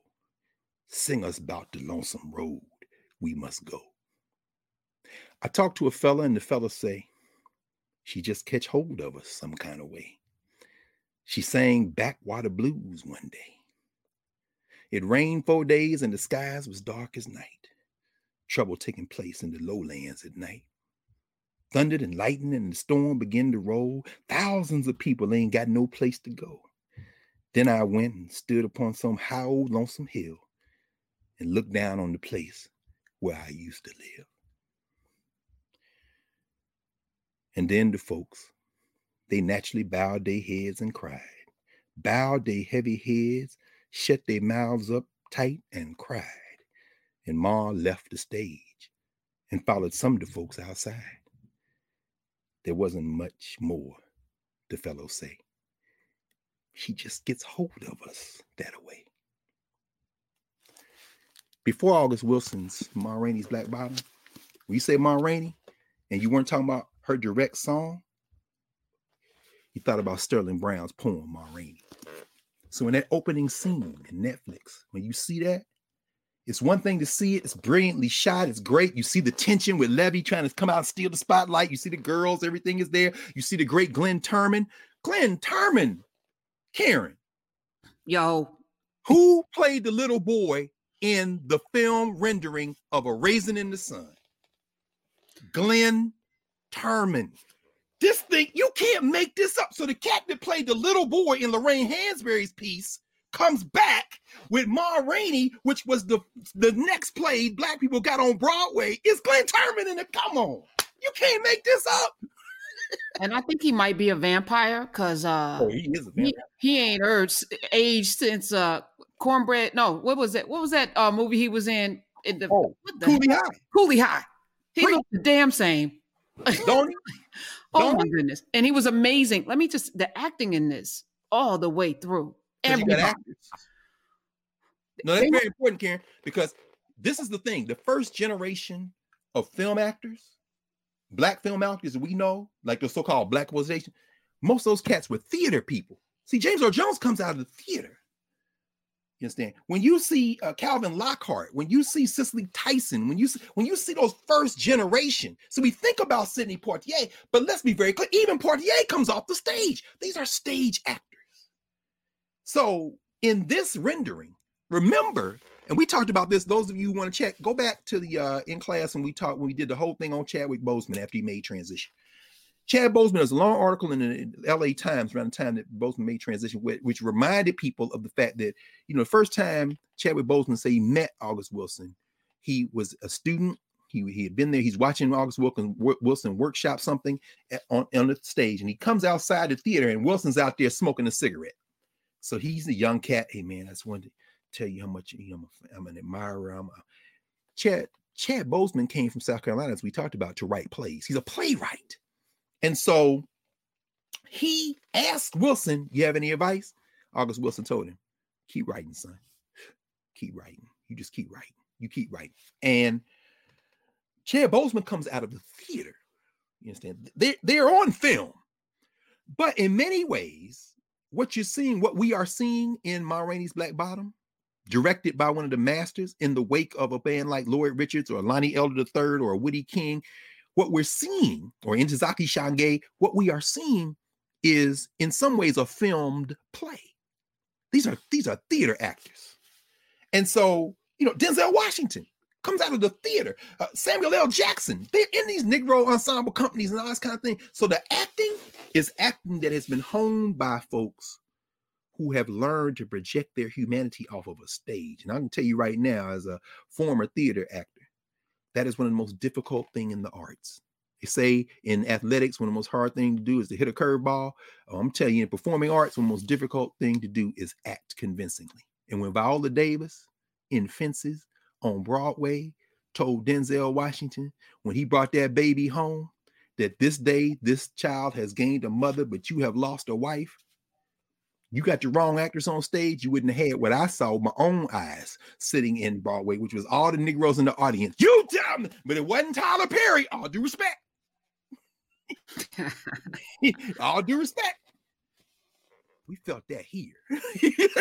Go ahead. I'm sorry. No, no, no, no, no. Uh, there's a documentary on Netflix that came on after I've, I watched uh, Ma Rainey. On Ma Rainey, which, you know, George Wolfe, Denzel, who produced it, all of the Viola, and uh, Marsalis, uh, Wynton yes. Marsalis, uh, yes. is the music director. And he talks about Chadwick Boseman asking for the horn keys because he didn't just want to pretend to play the, the he wanted to learn. He said, who learns how to play the trumpet for a role? I mean, that's how powerful Chadwick Boseman, and his, he learned how to play the trumpet to yeah. play this role. I heard, I heard George Wolfe tell you about how he kicked that damn door so hard, he kicked the door off the hinges. They had yeah. to put. And this, this is a man who is sick, and nobody knows. Yeah. So no, that Ken, I think you really put your finger on something else as well. Correction, Branford Marsalis. Yes, thank oh, you. It was Branford. Branford, okay. Not Wynton. I apologize. Well, no, no, that, that's important because even between Branford and Wynton, there is very interesting. Uh, think about Ken Burns again, because both both those two those two of the Marsalis brothers are in Ken Burns' jazz documentary, and you know Wynton Marsalis. You know, and I like them both for different reasons, probably. Because the, the memory keeper in me is partial to Wynton in the sense that, you know, there's some things that you people say, we don't want to talk about high art and low art and, you know, all the art is culture we produce. I don't believe that. Some stuff's better than other stuff. And you know how we know? a hundred years from now, I think we'll probably still be listening to Billie Holiday and Marvin Gaye. Not so sure about these people who are winning awards now. But anyway, that haven't been said. So I, I, I, I sympathize with Wynton, although I think sometimes Wynton is more of a Europhile. That's why even my, my dear friend and brother, Nick Payton, and some of them cats out of New Orleans, Terry Lynn Carrington, who's very good friends with Angela Davis, who she consulted in writing this book. They got a little different. I, I'm with them. But Bransford, I remember one time when Ken Burns asked Bransford Marsalis something about the blues. And and, he, and, and I guess, you know, all these interviews are hours and hours. Then they just put a little clip in. But the clip they selected from, they had an informant before him. It might have been Wynton. You know, the blues speaks to the agony, the pain, or maybe it was Margot Jefferson. I forget which one, because, you know, Burns has his favorites that he puts in. Gerald Early, you know, these black folks that kind of talk through the documentaries. But then Bransford Marsalis comes on and says, I mean, I hear the blues. I don't get sad. Blues made me happy. That's the governance structure. This is what August Wilson was talking about. The blues is not just a purge. The blues is a connection. That's what Sterling Brown is saying. Sterling Brown is like, listen, you got to be on your own terms. Because if you're not on your own terms, you're somebody else's leftovers. Remember that scene? In fact, it's one of my favorite scenes in all of August Wilson's plays. And by the way, he, uh, let me see. Oh, my goodness. What did I do with... Uh, I don't know if I, I thought I had it over here. Oh, yeah, here we go. Ma Rainey. August Wilson, by the way, he finished his ten plays. He lived to see them all workshopped. The last one he made transition before it came back to Broadway in full, but he he got it started. He was able to participate in the rehearsals, this kind of thing. So all ten. Eugene O'Neill said he was going to write nine plays to deal with American life. He only ended up doing two of them. And August Wilson got a theater name for him on Broadway. That's great. But August Wilson was like, we need to support black theater. We need to support regional theater because that's where the thing comes in. The house I live in is a local house like Penumbra, which is still operating in Saint Paul, by the way, Minnesota. Uh, but remember that scene when uh, Levy and Toledo are talking about history. And by the way, well, anyway, here's the thing. Toledo. I love this. He said, uh, because this is August Wilson. This is really August Wilson's philosophy of history. Toledo says, uh, now I'm going to show you how this goes. where you just a leftover from history. Everybody come from different places in Africa, right? Come from different tribes and things. Soon a while, they began to make one big stew. You had carrots, the peas, potatoes, and whatnot over here. And then over there, you had the meat, the nuts, the okra, corn. Then you mix it all up and let it cook right through to get the flavors flowing together. Then you got one thing. You got a stew. Now, you take and eat the stew. You take and make your history and with that stew. All right. Now it's over. Your history's over and you done ate the stew. But you look around and you see some carrots over here, some potatoes over there. That stew is still there.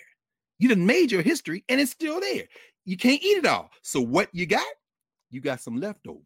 That's what it is. You got leftovers and you can't do nothing with it.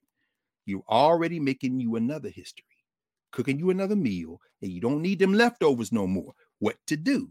See, here's the line. We's the leftovers. The colored man is the leftovers. Now, what's the colored man going to do with himself? There's the question. That's what we waiting to find out. But first, we got to know we the left. First, we got to know we the leftovers. Now, who knows that? You find me a nigga that knows that, and I'll turn any which way you want me to. I'll bend over for you. You ain't going to find that, and that's what the problem is. The problem ain't with the white man. The white man knows you just a leftover because he the one who done the eating, and he know what he done ate. We don't know that we've been took and made history out of. Done went and filled the white man's belly, and now he's full and tired and wants you to get out of the way and let him be by himself. Now I know what I'm talking about, and if you want to find out, you just ask Mister Irvin what he had for supper yesterday. And if he's an honest white man, which is asking a whole heap of a lot, he'll tell you he done ate your black ass, and if you please, I'm full up with you. So go on and get off the plate and let me eat something else. Y'all stop fighting to get in these footnotes in these people's history. Unless you a leftover. If you're not going to be a leftover, you need to ask yourself what you are. This is what August Wilson is communicating in every line of every play that he's created. And he set them all to watch us walk through the twentieth century, still asking this fundamental question. Who are we? How are we going to recover our ancestral memory? Ask that in Gem of the Ocean. How are we going to deal with this question of the forces that surround us that are African and our struggle to escape them and break the back of what happened during enslavement? Joe Turner's come and gone. How are we going to deal with each subsequent generation that's going to try to find its way into this field of violence and doesn't want to dig us, but it's going to bump up against us because everybody competing for the same dollar? Ma Rainey's Black Bottom. How are we going to confront the fact that we don't want to think about slavery, but those ancestors sacrificed for us? And if we turn our back on them, they'll turn our, their back on us. The piano lesson. What happens when the generation now has to face integration? That's from piano. I'm sorry. That's from Fences on forward to Radio Golf. Wilson is grappling with this, and he did it all. He asked them men in there, man, how you get to live to be seventy years old in America? August Wilson died at sixty. He didn't make seventy. sixty years old.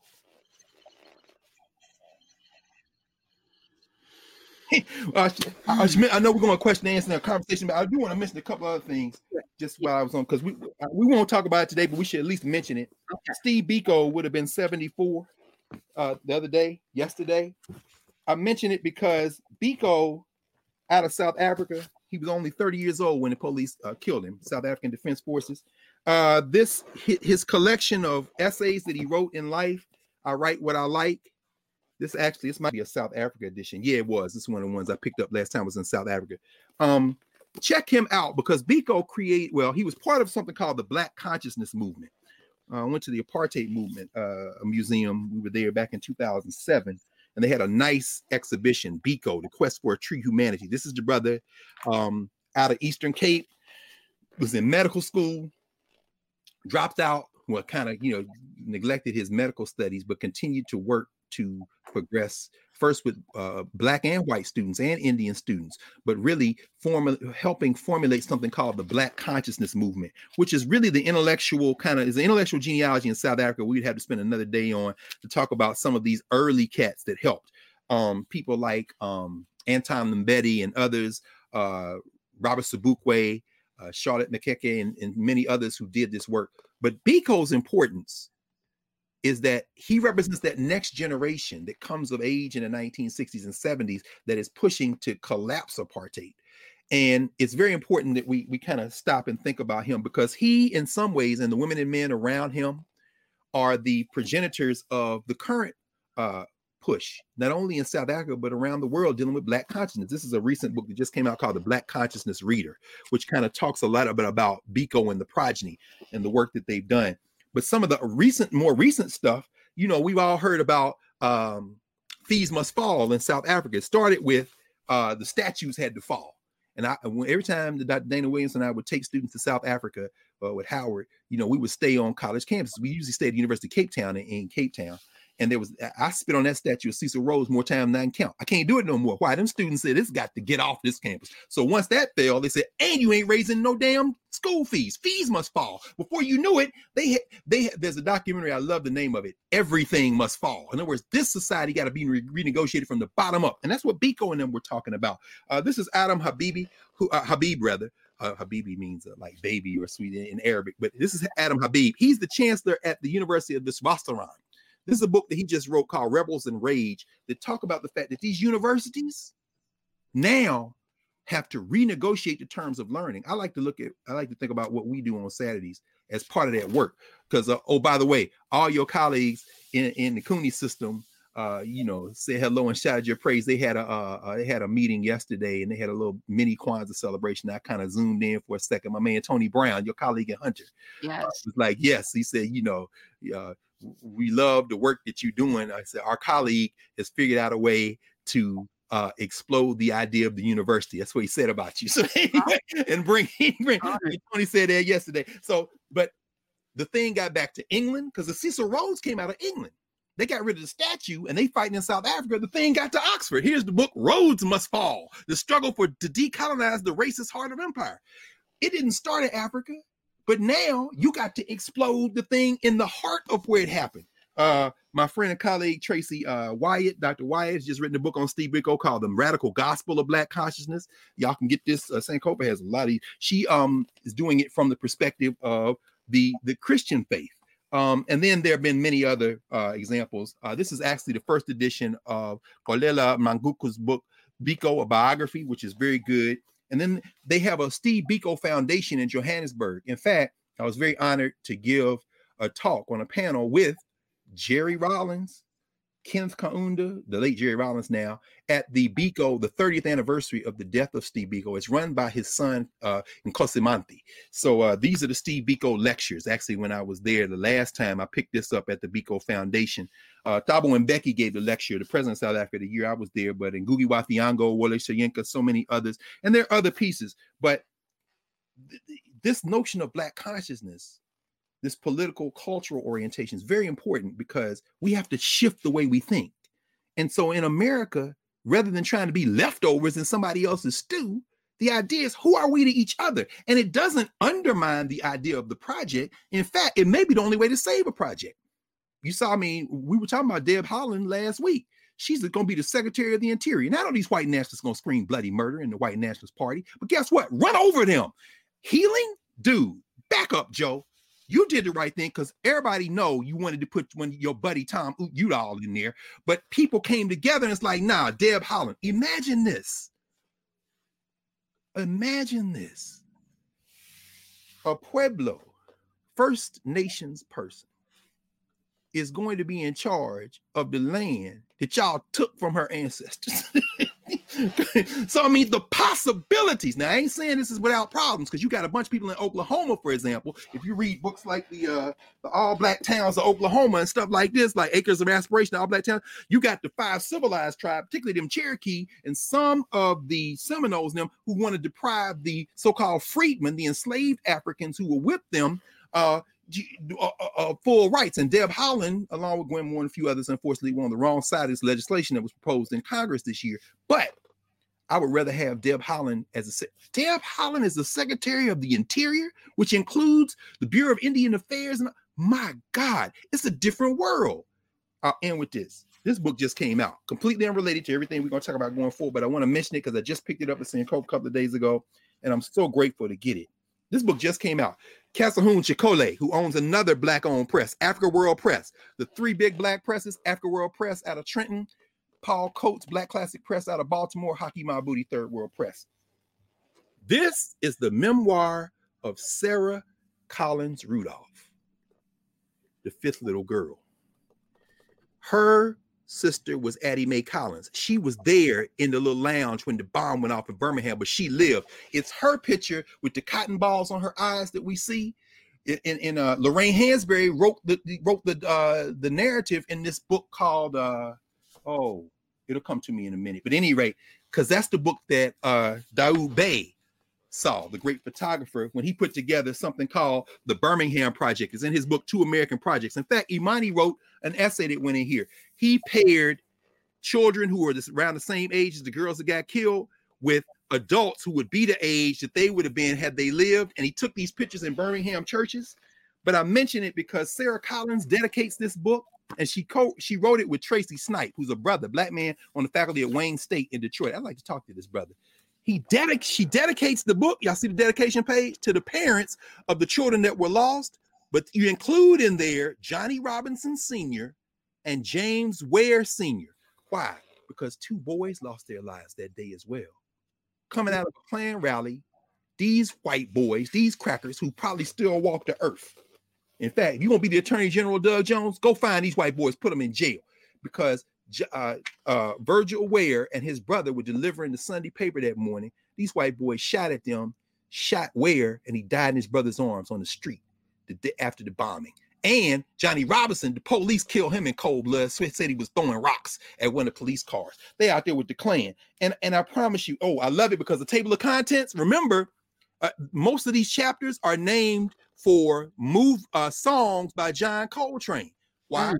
Because of course Coltrane wrote the song Alabama, and you know the lore is the ways of knowing, the movement in memory is that he patterned the sound of his horn to the cadence and tone of the sermon of the eulogy that Martin King gave at sixteenth Street Baptist Church for the girls. And and so what so what way what what what Snipe does with Collins Rudolph is matches John Coltrane songs to the chapters in this book, The Fifth Little Girl. We should tell our own stories. I agree with Imani on that. You gotta you gotta get your family history and your stories from your people. So I'll stop with that. Powerful. Uh, I, I don't know about the rest of y'all, but you leave me speechless uh, oh. every damn Saturday. oh.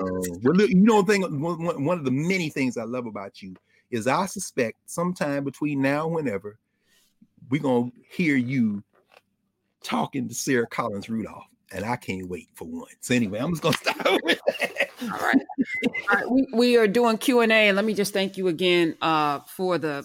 the direction that I never know where you're going to go till you get there. And it's just absolutely the destination that we needed. So let me thank you for uh, no, your mind, you. Which I don't even know. I wish we could study it. No. How you can stay on to get us. Anyway.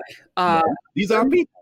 Yeah, let me welcome in uh, Mister Glenn. Glenn is, uh, let me let me just find, Glenn is from Richmond, Virginia.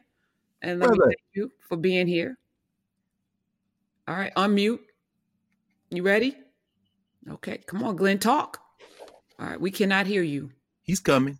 All right. They may have a black woman governor, although my man's is running down there. How do uh, you unmute him? Justin, uh, Justin Fairfax running for governor, but he's running against some, several other black people, including some sisters, and they already think they done picked Terry McAuliffe. No, no, no, no, no, no. See, y'all gonna y'all gonna learn one of these days. It's over for that little settler colony you talk. You on, Glenn? You good? Glenn? That right. A looks like Auburn. Is that Auburn? I don't know. He's unmuted. Speak, speak, brother. Or, for, or now you now. Unmute, Glenn. Let's and I'm like, let's be ready. You want I'm me ready. to take you out and bring you back, bring you back, and, and bring in the other. All right, we're gonna do that. Uh, Glenn, get it together. We will. Oh, like and I'm gonna bring in somebody else. Yep, we're gonna get ready. No, I want to talk to Glenn. Glenn from the cradle of the Confederacy, Richmond. Right. Let me welcome in Mister Ali. I don't know That's my big brother, Ali. What's going on, Doctor Carr? How you feeling, man? Come on, man. You know, it's Greg, man. Look, hey, y'all. Y'all got to know. Brother Ali, you got to walk us through the whole history of the Northeast, particularly Newark, African echoes. This is one of yes, our sir. frontline warriors. How are you, Baba? I- I'm good, man. I- I'm trying to be. You know, I, I literally had to pull. First, I want to say, I'm a fan of Karen since she used to be on a show on Democracy Now! With Esther Armand. They used Whoa. to come on that Tuesday, and that's when I got introduced to Karen Hunter. So, but um, I had to pull up. I'm, I'm actually off of my avenue in Newark because really I'm running around and this show really has to. I have to change how to do things. So I had to in the heart of Newark. So I just had to kind of give give a shout out to that, man. You got, hey, look, my man, my man uh, James Smith did this piece in uh, he's at the University of Massachusetts. It's called Brick City Vanguard. Uh, American wow. Rocker, Black music, Black music. It just came out a couple of months ago, but it ain't nothing in here you don't already know. I'm just telling you in case you, because you lived this. These cats write about it, but you lived it. What's going on, mama? Ain't nothing, man. I, I actually I had three questions. First of all, I want to say what you what y'all are doing is brilliant. And Miss Hunter was right when she said, "Did you want you literally wind up uh, being uh, mesmerized uh, at the end uh, of, of your?" your every Saturday, man. I mean, it's like, again, I had to, I had to re, re, re everything. I had to redo everything in order to, uh, it's a being able to see you every Saturday in your glory, man. And we, we got to no, bring you back to New York, man. We got to. Yeah, we got to. We got to do that. We, we got to do that because, for those you don't know, when you see me, you see uh, Brother Ali. You looking at cats that were formed out of community. So anything come out of yes, my sir. mouth, like anything come out of yours, brother, came out of the collective. So people looking I at me, don't look at me, look at who taught us. In fact, that Jack Carruthers used to always say that, man. He said, so all them cats, man. Absolutely. I'm gonna tell you that that's what my question is going. I got three questions, and I'm I'm, yes. I'm gonna give it to you as, as quick as I can. Okay. One, and you kind of touched on it in the beginning of today's lecture. That's the you always say that's how the ancestors work. So. No important is the lineage of these study groups. You know, I mean, we have them and people don't realize that at one time that um, they were all over and we were studying the same tech. We were studying Stolen Legacy, at least yeah. when I came into the fray. You know what yeah. I mean? We were studying Stolen Legacy and people were studying that all. And I, and I didn't realize that until I came to an ASCAT conference and I, we were talking about it. And I says, wow, you know, so that was going on every place at the same time. Yes. How important that was. The second question, and this is this has something to do with my addiction. And I'm I'm coming to you as a counselor right now. How do we curb or control our our um our bibliophilia, if that's oh. a word?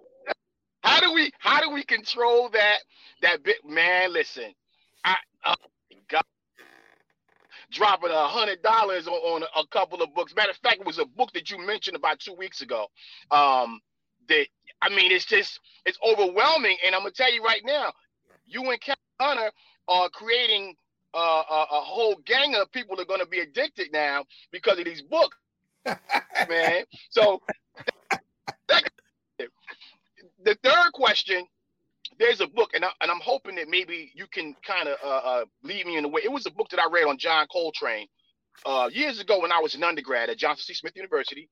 And yes, sir. The Bulls, Golden Bulls, yeah, Golden Bulls, right? Golden Bulls, yes, sir, yes, yes sir. sir. And it was a, a writer from Amsterdam News. They wrote a biography because uh, you know it's a bunch of it's a bunch of biographies. I got about three or four, but the yeah. one that's a, a writer. But the, the Amsterdam News wrote it was like the best one I had written. I mean, I had read it, uh, and I lost uh, that book. Was it J O. Simpkins? Simpkins Maybe. did one, and there was a doc. Yeah, there are a couple that were done. In fact, man, if I could, I'd never be able to find it in five minutes. But yeah, I know we're talking about. Uh, can you describe the book? It's it was. It was a beige cover. Yes, sir. Yes, sir. That's the it, one. It was a. That's the one. So what's what's the name again? I think J- it's called Coltrane. Hold on. We have to look it up. Look up S I M P K I N S. I'm taking notes because I'm no line. But I I, I really because I, I want to say it. the brother was a medical doctor too. But he, yes. But he interviewed like family friend. Yeah, and that's one because there's one called Spirit Catcher. I mean, there, there are no, and of course, there's a new children's book that came out around the same time as the documentary that just came out. Actually, the, the children's book is, is fire. But I think you it was. Know, New Jersey, uh, eight sixty-seven Broad Street, literally has the largest uh, in the, in the Northeast, the largest selection of of children's books, black children's books. Nina Nina Simone, Muhammad wait, wait, really? Ali. Uh, yes, sir. Yes, sir. Source of knowledge on at eight sixty-seven Broad Street. My man Dexter, I knew him since I was a teenager. Yeah, no, I remember it's, when we were there for ASCAC before. We went through there, man. You know, we can't come to Source over there on the main strip, the, the store yes, right there.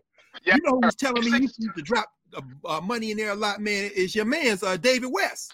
Because I know David yeah. West came up in, in, in, in yeah.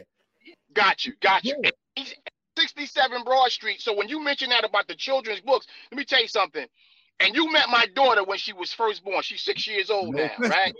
Let me tell you, every Saturday we make our, our Hajj to the Source of Knowledge to actually uh, uh, buy books for her and my son. It's not an addiction.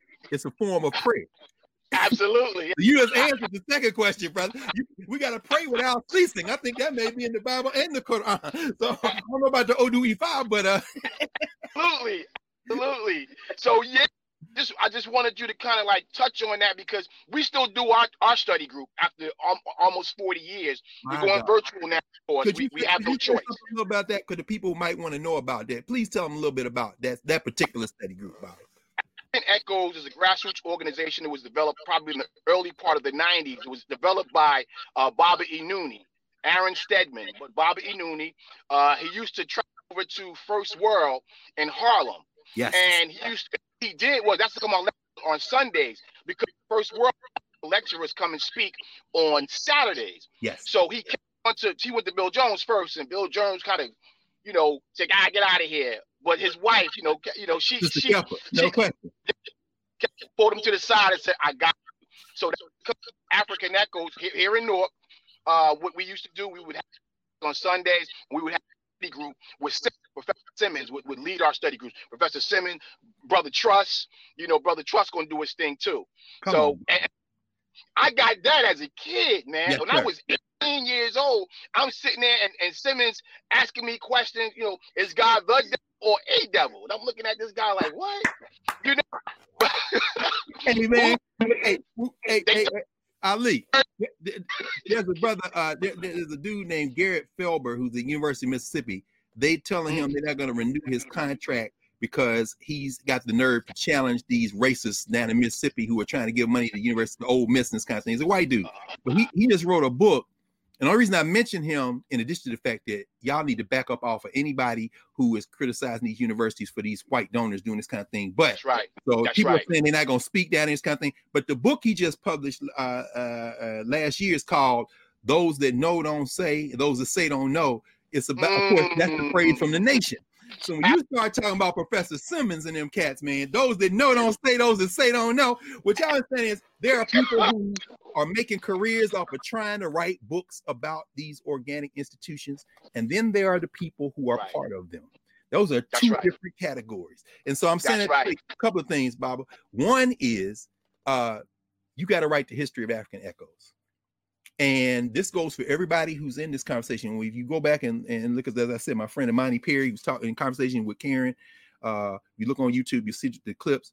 Start with the family histories. Jacob Carruthers, who trained, who helped train both Brother Ali and myself. And when I say train, I mean we are we are apprentices in an organic tradition.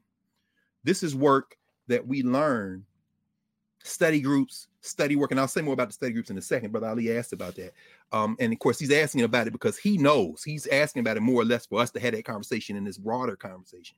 Um, we're brought into the these groups of just folks, folks who understand the importance of reading, of thinking. I mean, it would be great if you wanted, you know, after you watch Ma Rainey's Black Bottom, you know, watch it on Netflix, but get a copy of the play and assign different roles to children. And until we're out of this plague, maybe have a Zoom and have them do a staged reading of the play.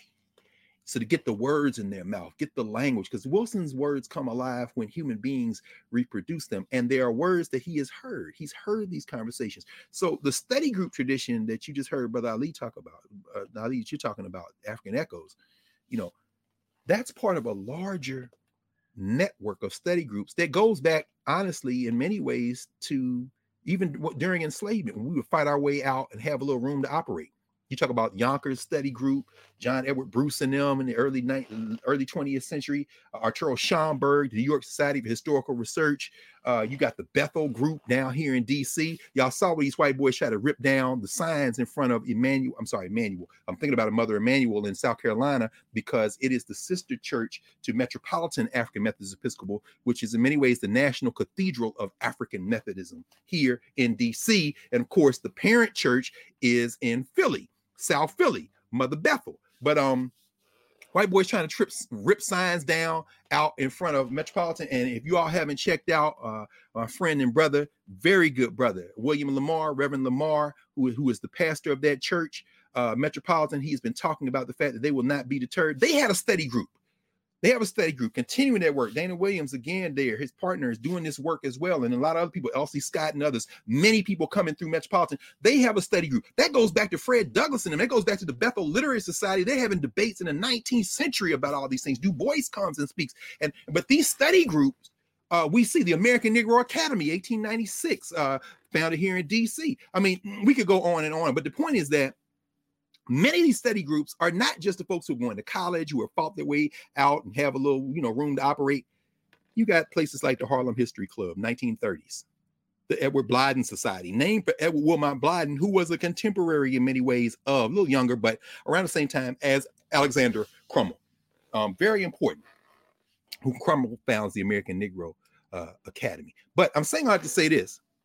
When you look at those study groups and the Y M C As, the Y W C As, the, these are the networks that Carter Woodson is feeding and tapping into when he started the Association for the Study of Negro Life and History. You see them carry us through the nineteen twenties, thirties, forties, fifties, sixties. By the time you get to the sixties, there is an explosion again of these, these beyond university study formations. And then during the nineteen seventies and eighties, there's a continuation and a tapping into this kind of Black power, Black nationalism, Pan-Africanism. And so by the time Brother Ali and I come on the scene, we're brought into these study formations that are now deeply rooted in places like Dallas, the Third Eye, uh, Columbus, Ohio, the African Center for Study and Worship, uh, New York City. The crown jewel was, as he mentioned, the great uh, First World, the First World, the great Bill Jones, uh, who former labor organizer, brother, was, and his wife, Sister Kefa, Kefa Neptis, uh, is her African name. In praise of African life, they would start that ritual. Uh, and, you know, I know there's a lot of people who are in this audience right now, in this conversation right now, uh, who I met the first time, nineteen eighty-nine, when Tony Brown, carrying your colleague at Hunter, took me to First World, because I was saying, these are my heroes. I want to see them in person. John Henry Clark and Joseph Ben-Yakin and Edward Scobie and all these cats, Sharcey McIntyre, Marimba Ani, Asa Hilliard, Charles Finch, all these people, I mean, who are walking, uh, Ivan Van Sertima, all these people. And so this was the study group. The African Echoes formation in Newark, where Brother Ali, where you at, that formation is, it, it comes out kind of parallel with uh, First World, comes across the Hudson, and now they're in Newark. And I'm saying I have to say this. In the in the early nineteen eighties, they started talking about putting together a, a formation. Let's form all these groups that have been doing all this work in a kind of a federation. And that's the first meeting of the Association for the Study of Classical African Civilizations, ASCAC. You heard Brother Ali say that. I'm the first vice president of ASCAC. We're led by uh, Brother Mario Beatty, the brother I was talking about earlier, who teaches Egyptian hieroglyphs at Howard now, uh, my dear friend, best friend. What we see is that that formation is people who are already doing that work. And then they begin to bring in new people who want to learn in that tradition. And so the tradition continues. It's not the university-based tradition. It's valuable, university-based tradition. But we ain't never going to get out of this through the universities. And by this, I mean this deep conversation with our culture. You saw August Wilson walked away from high school, got the rest of his education at the library. That's what John Clark did. You understand? When he goes looking for Arthur Schomburg in nineteen thirty-three. So I guess what I'm saying finally is that uh, Ali, I, I love this format, Karen, because he's not so much asking a question as making an observation. The lineage of study groups put the floor under everything that's going on now. And as with everything else African people produce, at some point, it looks like it's potentially profitable. In the case of the academy, it becomes something people think they can convert into something they can use for career advancement. Nah, as Rakim said, you couldn't pick it up. It was too heavy to hold. You couldn't pick it up. Drop the mic. You shouldn't be holding it. This is how it should be done. In other words, you know, but you know, that of course is from Eric B and Rakim. I know you got soul. That's what gets you into the study group. Your intent, your spirit, Once you in, the rest of it we add. Those are just, those are just, that's just about reading and sitting around a conversation and then building based on that information. And when we use it correctly, you can do anything. You build your institute, which brings me finally to the second question, because we talked about the, we don't curb the biblio- bibliography. What we need now is brick and mortar institutions. People are building family libraries. People have family libraries, meaning libraries in your home, in your apartment, in your space. Um, we need more independent institutions. I don't mean H B C Us. I do not mean public libraries. I don't mean special collections where folks come in with resources and absorb things that our people fought to preserve and keep independent. And then people wait two generations till people going to throw stuff out, write a check, and all the stuff is now in the Ivy League or something. No, hell no. I mean, if you've got physical space, a house you're not using, or, or rental property, or better yet, a building you purchased or can collectively put your money together and purchase. That's what Mariba Kelsey and them did with the African Center in Columbus, Ohio. That's what you see uh, the, the folks at the Comedic Institute in Chicago, Jake Frozen, oh my God, you know, we need to buy a property. Then we start creating physical spaces where we can house materials like this, because we need to be in control of those spaces. So um, no, I'm, I'm never going to be one to, I don't know why they call it biblio. Well, that's the West call it bibliomaniacs. I worked for a bibliomaniac, Charles Bloxon. So, I mean, they, uh, Nicholas Basbane wrote a book called A Gentle Madness. That's what uh, some of the Europeans called book collecting. But as the people who invented reading and writing, nah, you just get a bigger space. That's all. Or a storage unit, as you have. Yeah. Uh, and then eventually a library, which we're going to. Eventually, yeah, we're going to, yeah. Our lips to God's eat. That's right. Yes, that's- we're going to make that happen. Uh, let's see if if our brother is ready. Mister Glenn, let's welcome him in. Hey, Glenn. Glenn, Glenn from up? Virginia. How y'all doing? Yes. Good. Right. Right. Yes. Well, well, I'm, trying to get, I'm trying to get to orange and blue. I see Virginia State, but it could be Auburn. Who is that? Oh, no. Well, this is um, Armstrong High School, but I'm a Virginia State grad, so it's all good either way. Oh, as in Samuel Chapman Armstrong? Yes, sir. That's what I want to talk yes. about. The, the, so the, you, the evil genius. Yes. General Howard's friend. Right. How you doing, man? I'm good, man. Nice to see y'all. I want to thank y'all for this um, forum, because this has been a blessing for me. Um, I'm an educator, and I teach at um, Armstrong High School here in Richmond. Yes. So what do you teach, brother?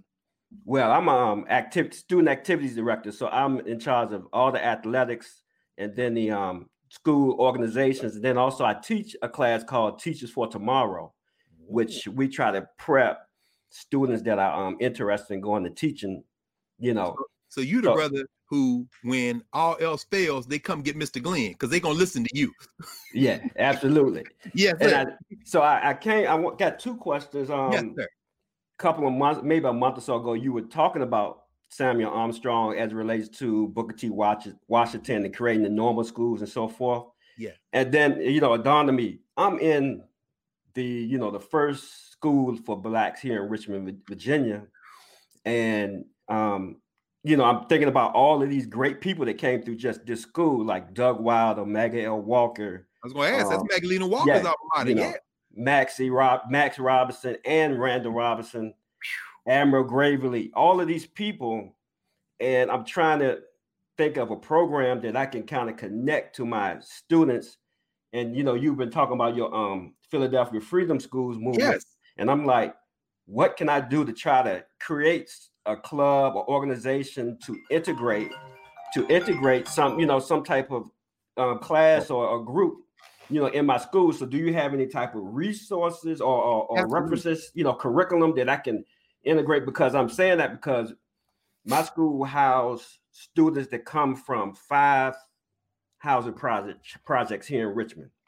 And we got, we have some great students, resource, resourceful students, but we have to do things to keep them involved so that we sure. can put them on the right path. Sure. You know, so You know, my my my question would be, you know, any references as far as what can I do to create a curriculum, whether it's, because I know that your, it was a summer program, but I, I I think I need to do it throughout the year somehow. Oh yeah, absolutely. You know, so we, that's we my meet, first question. We meet um we meet uh, weekly. In fact, uh, Anshere Hines and um, the Center for Black Educator Development, uh, uh, uh, who do a lot of work. Uh, Sharif El Mekki, my brother Sharif El Mekki, who runs that. uh, Shannon Terrell and others in Philadelphia, we we we we meet. In fact, we just uh, we're firming up selection for uh, the summer program. But we've been reading this semester the Lost Education of Horace Tate, Vanessa Siller Walker's book. But a couple of things very quickly. First and most importantly, every week, as more and more people are in this conversation, some of those resources, you know, we and we work, we're looking toward twenty twenty-one to create maybe, among other things, an exchange where people can share information and network, because this is a lot of the work is really just becoming aware of what people are doing other places. That's number one. And, you know, you can email me offline and, and, I, and I'll share, you know, some of the things, including the curriculum we wrote in Philadelphia. We're very proud of that. And we, we, we continue to write, continue to work, but more specifically to Richmond and to Virginia in general, but particularly Richmond, in particular, Samuel Armstrong, you know, one of my former classmates uh, who sits on the Virginia Historical Commission, uh, Kalita Nichols Fairfax. Uh, Doctor Fairfax. She's at Norfolk State. So don't, you know, behold the green and gold. I know she's not a Trojan, V S U, but uh, it's a very good sister, brilliant sister, has done a lot of work on African and African-American history and culture in the Commonwealth. Uh, she's someone who, uh, yeah, let's, let, let's get the two of you all linked, because uh, of course, the legendary Armstrong High School, you know, those young people are heir, direct heir to the momentum of generations of Black achievement. And so part of it is digging into that history. What we found in Philly, for example, is, and this ties to Carter Woodson, when you look at the Negro History Bulletin, a lot of the work in the Negro History Bulletin in the nineteen thirties, forties, fifties, sixties, seventies, eighties was particularly the period in the nineteen thirties, forties, fifties, and sixties was school teachers, educators more broadly, and, and students writing histories of their schools, writing histories of local people and submitting them to what was the magazine for educators, Black educators in the country, which was the Negro History Bulletin. Uh, it still publishes. The Association for the Study of Negro Life and History, now Afro-American Life and History. Uh, Sylvia Cyrus is the executive director here in D C, uh, she, headquarters here in D C. That might be something to get started again, Glenn, seriously. Um, but I'll put you in contact with uh with, with Coco, with Kalita, because she does she does the work, and she and she's aware of probably just about everybody else who has any kind of visibility in the state. And you should not only be a part of that network, your students, man, they got more work, because that work needs to be done. You at Armstrong, y'all should be leading in that work. And I think that's going to be good. The other thing is, I don't know if you know the brother who's the, uh, the current president of Virginia State, Makola Abdullah. Yes, I do. Yeah, yeah. Makola, man. Tell Makola Greg Carson, you got to put some work on him, man. That's my. Gotcha. he he came out. He got his P H D. Uh, was it Northwestern? But he's a Howard undergrad. Good brother. It seems to me that what we have to do, especially with these H B C Us now, because a lot of H B C Us are talking about these educator programs. They want more teacher right. teacher training. Mm-hmm. As uh as Samuel Armstrong's most prominent student once said in eighteen ninety-five at the Atlanta Cotton Exposition, cast down your bucket where you are. So in other words, if you're H B C U and they're not linked to you at Virginia, at, at Samuel Armstrong, the question mm-hmm. is, what the, what's wrong with you? Ain't Virginia right. Union still in, uh, in Richmond? Right. Mm-hmm. In other words, but look, man, let's talk offline. And Karen, okay. to make sure you get, you get my email and everything. Gotcha. I got and, one more and, question. And then we're going to connect, brother, because... Yeah, we, we in fact, you, you got some stuff to teach our students in Philly. We need to, because, you know, the migration pattern, a lot of those kids, people came out of Richmond. Right. So we need, we need, we need your students, you and your students to connect with us, especially now, because we can do it with te- technology. Absolutely. Here's, yes. one more, here's one more question. And oh, it's, yeah. it's actually, it's actually for bo- As actually for both of you all. Come on, Karen. Um, Where she go? There she go. All right. So currently we're in this um, pandemic. What do you feel as far as the trajectory of education for K through twelve, you know, going forward? Because the way I see it is there might be a, even when we go back into the building, there might be an opportunity to excel with partial virtual. I see it around in the suburbs here. They already have virtual. They had that prior to the pandemic. You know, they had the tools, but now we were forced to give our kids laptops, give them hotspots.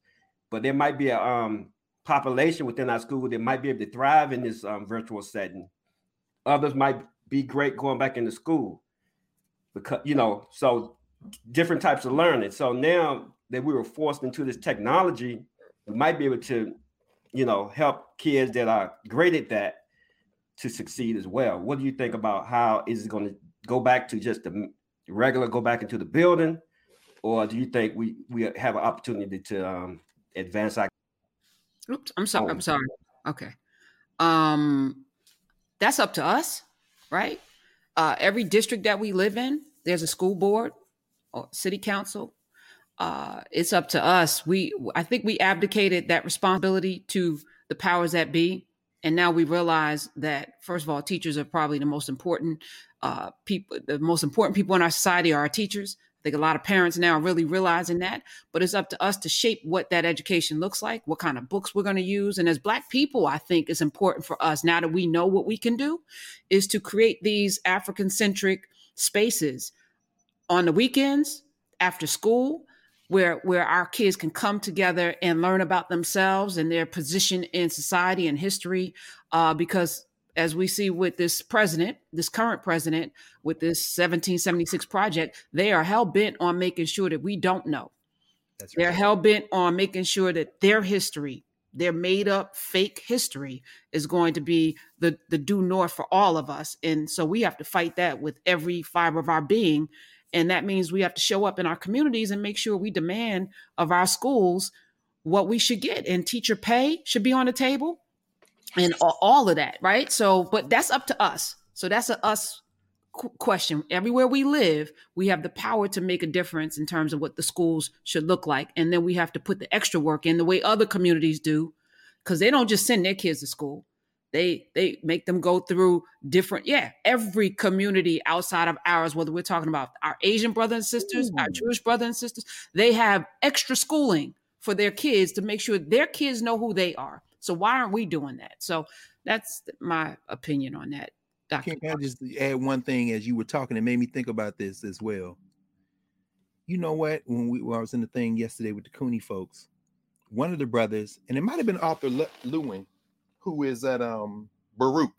You know Arthur Lewin. I'm looking back because he did a book on Black studies. I meant to mention yesterday we were talking. He was talking about, and I know you you, you know, you probably talked about this during the week, uh, the New York City, I guess the de Blasio administration, saying they're going to look at and refigure the special admit criteria for those crown jewel schools in the New York City public schools, high schools. And they were talking about yesterday the fight in the nineteen sixties and seventies to get more Black students into those special admit schools. Is it Stuyvesant, Bronx High School, Science? I mean, you know the list. You know the list better than I do in the city. And what he said is, they found out during that fight that some of their colleagues, who happened to be Jewish, were using part of the Saturday schools, the Sabbath schools, yeshiva schools, however you want to call it, the, the, the supplemental education work they were doing, to help teenagers study for the Regents exam, because that's how they were using it. So, so you're absolutely right. This is on us. This is what Wilson is saying in Joe Turner's Come and Gone when he puts, I'm sorry, when in, in Ma Rainey's Black Bottom, when he puts that speech in Toledo's mouth. He said, don't look to them. Your leftovers in their mind. The question is, who are you to yourself? And that's that governance question.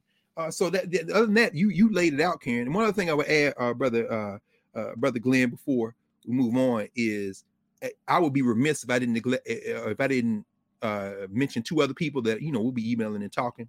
Uh, two of the most brilliant people I know, most committed to our people, deeply committed, who also have students.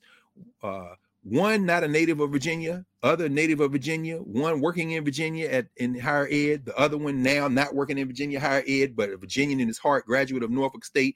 Uh, the brother is Corey D B. Walker, Doctor Walker, my very good friend, who's now at Wake Forest University. He's the founder and director of the African Studies program there, um, who came out of uh, Norfolk State, uh, who worked for years at Brown University, Uh, who then left the Ivy League and went to Winston-Salem State. Shout out to Winston-Salem State. See, y'all got some of that Mackenzie Scott money, along with uh, one of Corey's very good friends, uh, uh, who is now uh, Doctor Simmons, Ruth Simmons, who's the president at Prairie View, uh, got some of that money. And Corey was in at Virginia Union, and now he's at Wake Forest. But uh, we'll connect you to Corey because he is very deeply involved in a lot of Virginia history and culture work. And finally, uh, one of the most brilliant people I know, and hard, I mean, this is a brilliant sister. She's the current chair of the history department at the University of Virginia. and that is the incomparable Claudrina Harrell. In fact, she, I was talking about a couple of weeks ago, I'm just about done with her latest book, When Sunday Comes, Claudrina N. Harrell right there, Gospel Music in the Soul and Hip-Hop Era. Brilliant sister, Claudrina, and she's a filmmaker. So while uh, she's there in Charlottesville, and while, uh, and I'm sure Adrena, wheels are probably spinning because the students love her. You talk about somebody that puts people through their paces. She does that. And she's a filmmaker. Y'all might decide one of the things you might want to do, Glenn, is get these young people and ask them, y'all want to do a documentary on the history of Armstrong High School? I got some friends who, you know, got some students and we'll partner together and we'll learn how to work these cameras. And y'all already know the rest of the technology. We need a good Armstrong High School documentary. And of course, people got to interview the Armstrong graduates. People got to go into archives. Let those students make an Armstrong uh, documentary. That would be brilliant.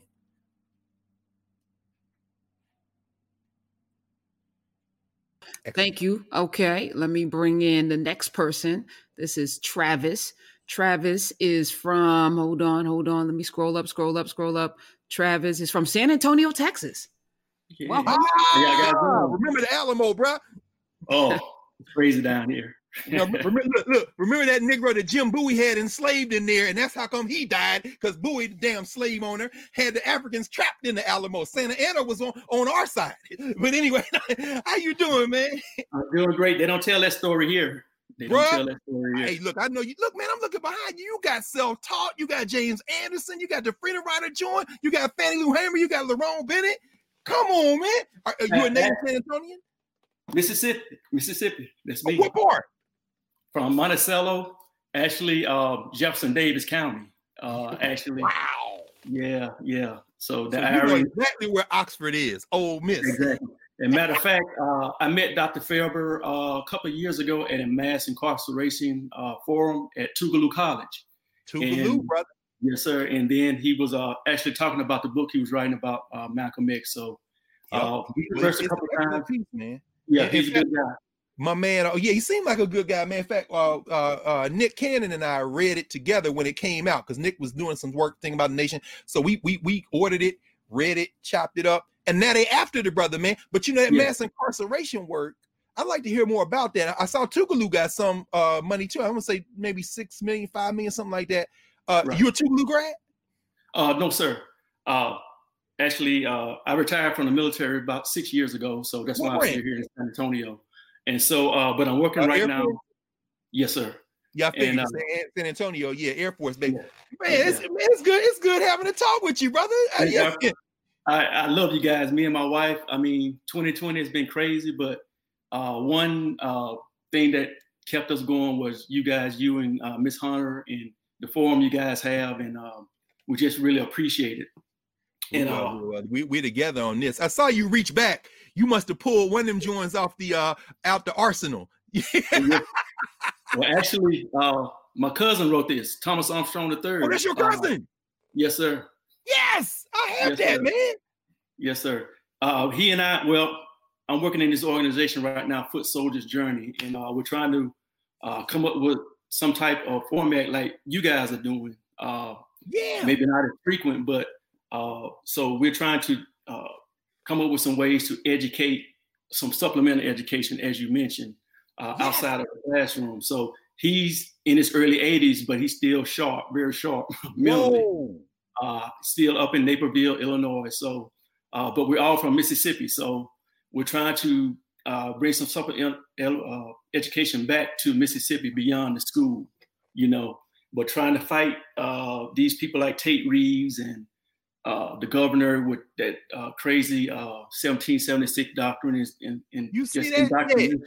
yeah so yeah, it's hard try, try, uh, fight first thing you gotta do fighting Tate Reeves is to fight him to get that uh, get that synthetic rug off his head and embarrassing himself, but that that would be if we cared enough. Exactly. that, that, that, that would be too much work right there. That'd be too much work too much but, work brother he, yes, he's sir. committed. So what, what kind of thing what kind of format are y'all thinking about? Well, um he was looking at uh, maybe uh, like a YouTube channel. Yeah. Um, you know, with some of the past, because uh, right now he's still going to churches, public libraries, doing speaking engagements. But with COVID, you know, he's really been uh, handcuffed with that. And yeah. so, uh, so that's so we're trying to get some type of format that's not as um, maybe restrictive, uh, that can work with along with his schedule, and also with um, Miz Bell, uh, who also was his uh, co-author on the yeah, book. Of course. And so, uh, like I said, we're all related. We all traced our roots back to the Armstrong plantation in in, in Lawrence County at that time. Really? Uh, yeah. So have, you, have y'all done have y'all done that history? We've done on uh, my paternal side, uh, which we're all from the same tree, but uh, different branches, yeah. so to speak. So the reason, we've gone ask, back. The reason I ask is because a lot of the work has been my experience that, you know, like you say, just like this conversation we're beginning to have now, really people who are listening to this are thinking, wow, I didn't know any of what you said. Hold hold up uh, the Albuquerque uh, Freedom Rider again, brother. Because y'all need to get that book right there. See, this is those cats right there are, I mean, when you start talking about Brother Armstrong, Thomas Armstrong, I'm thinking about his colleagues and comrades. And probably, I don't know if he, uh, you know, Dory Ladner and Joyce Ladner, they're out of oh, yes, uh, Hattiesburg. Yes. You know yes. what I'm saying? I mean, you need to get that book because that's the kind of first person narrative and experience. Like, we're having this conversation. This is beautiful. But that pulls up alongside it, and then we sit back and start to write down these notes. See, fortunately, he's written, but there's some, as you know better than any of us, there are so many more stories that he ain't even, right.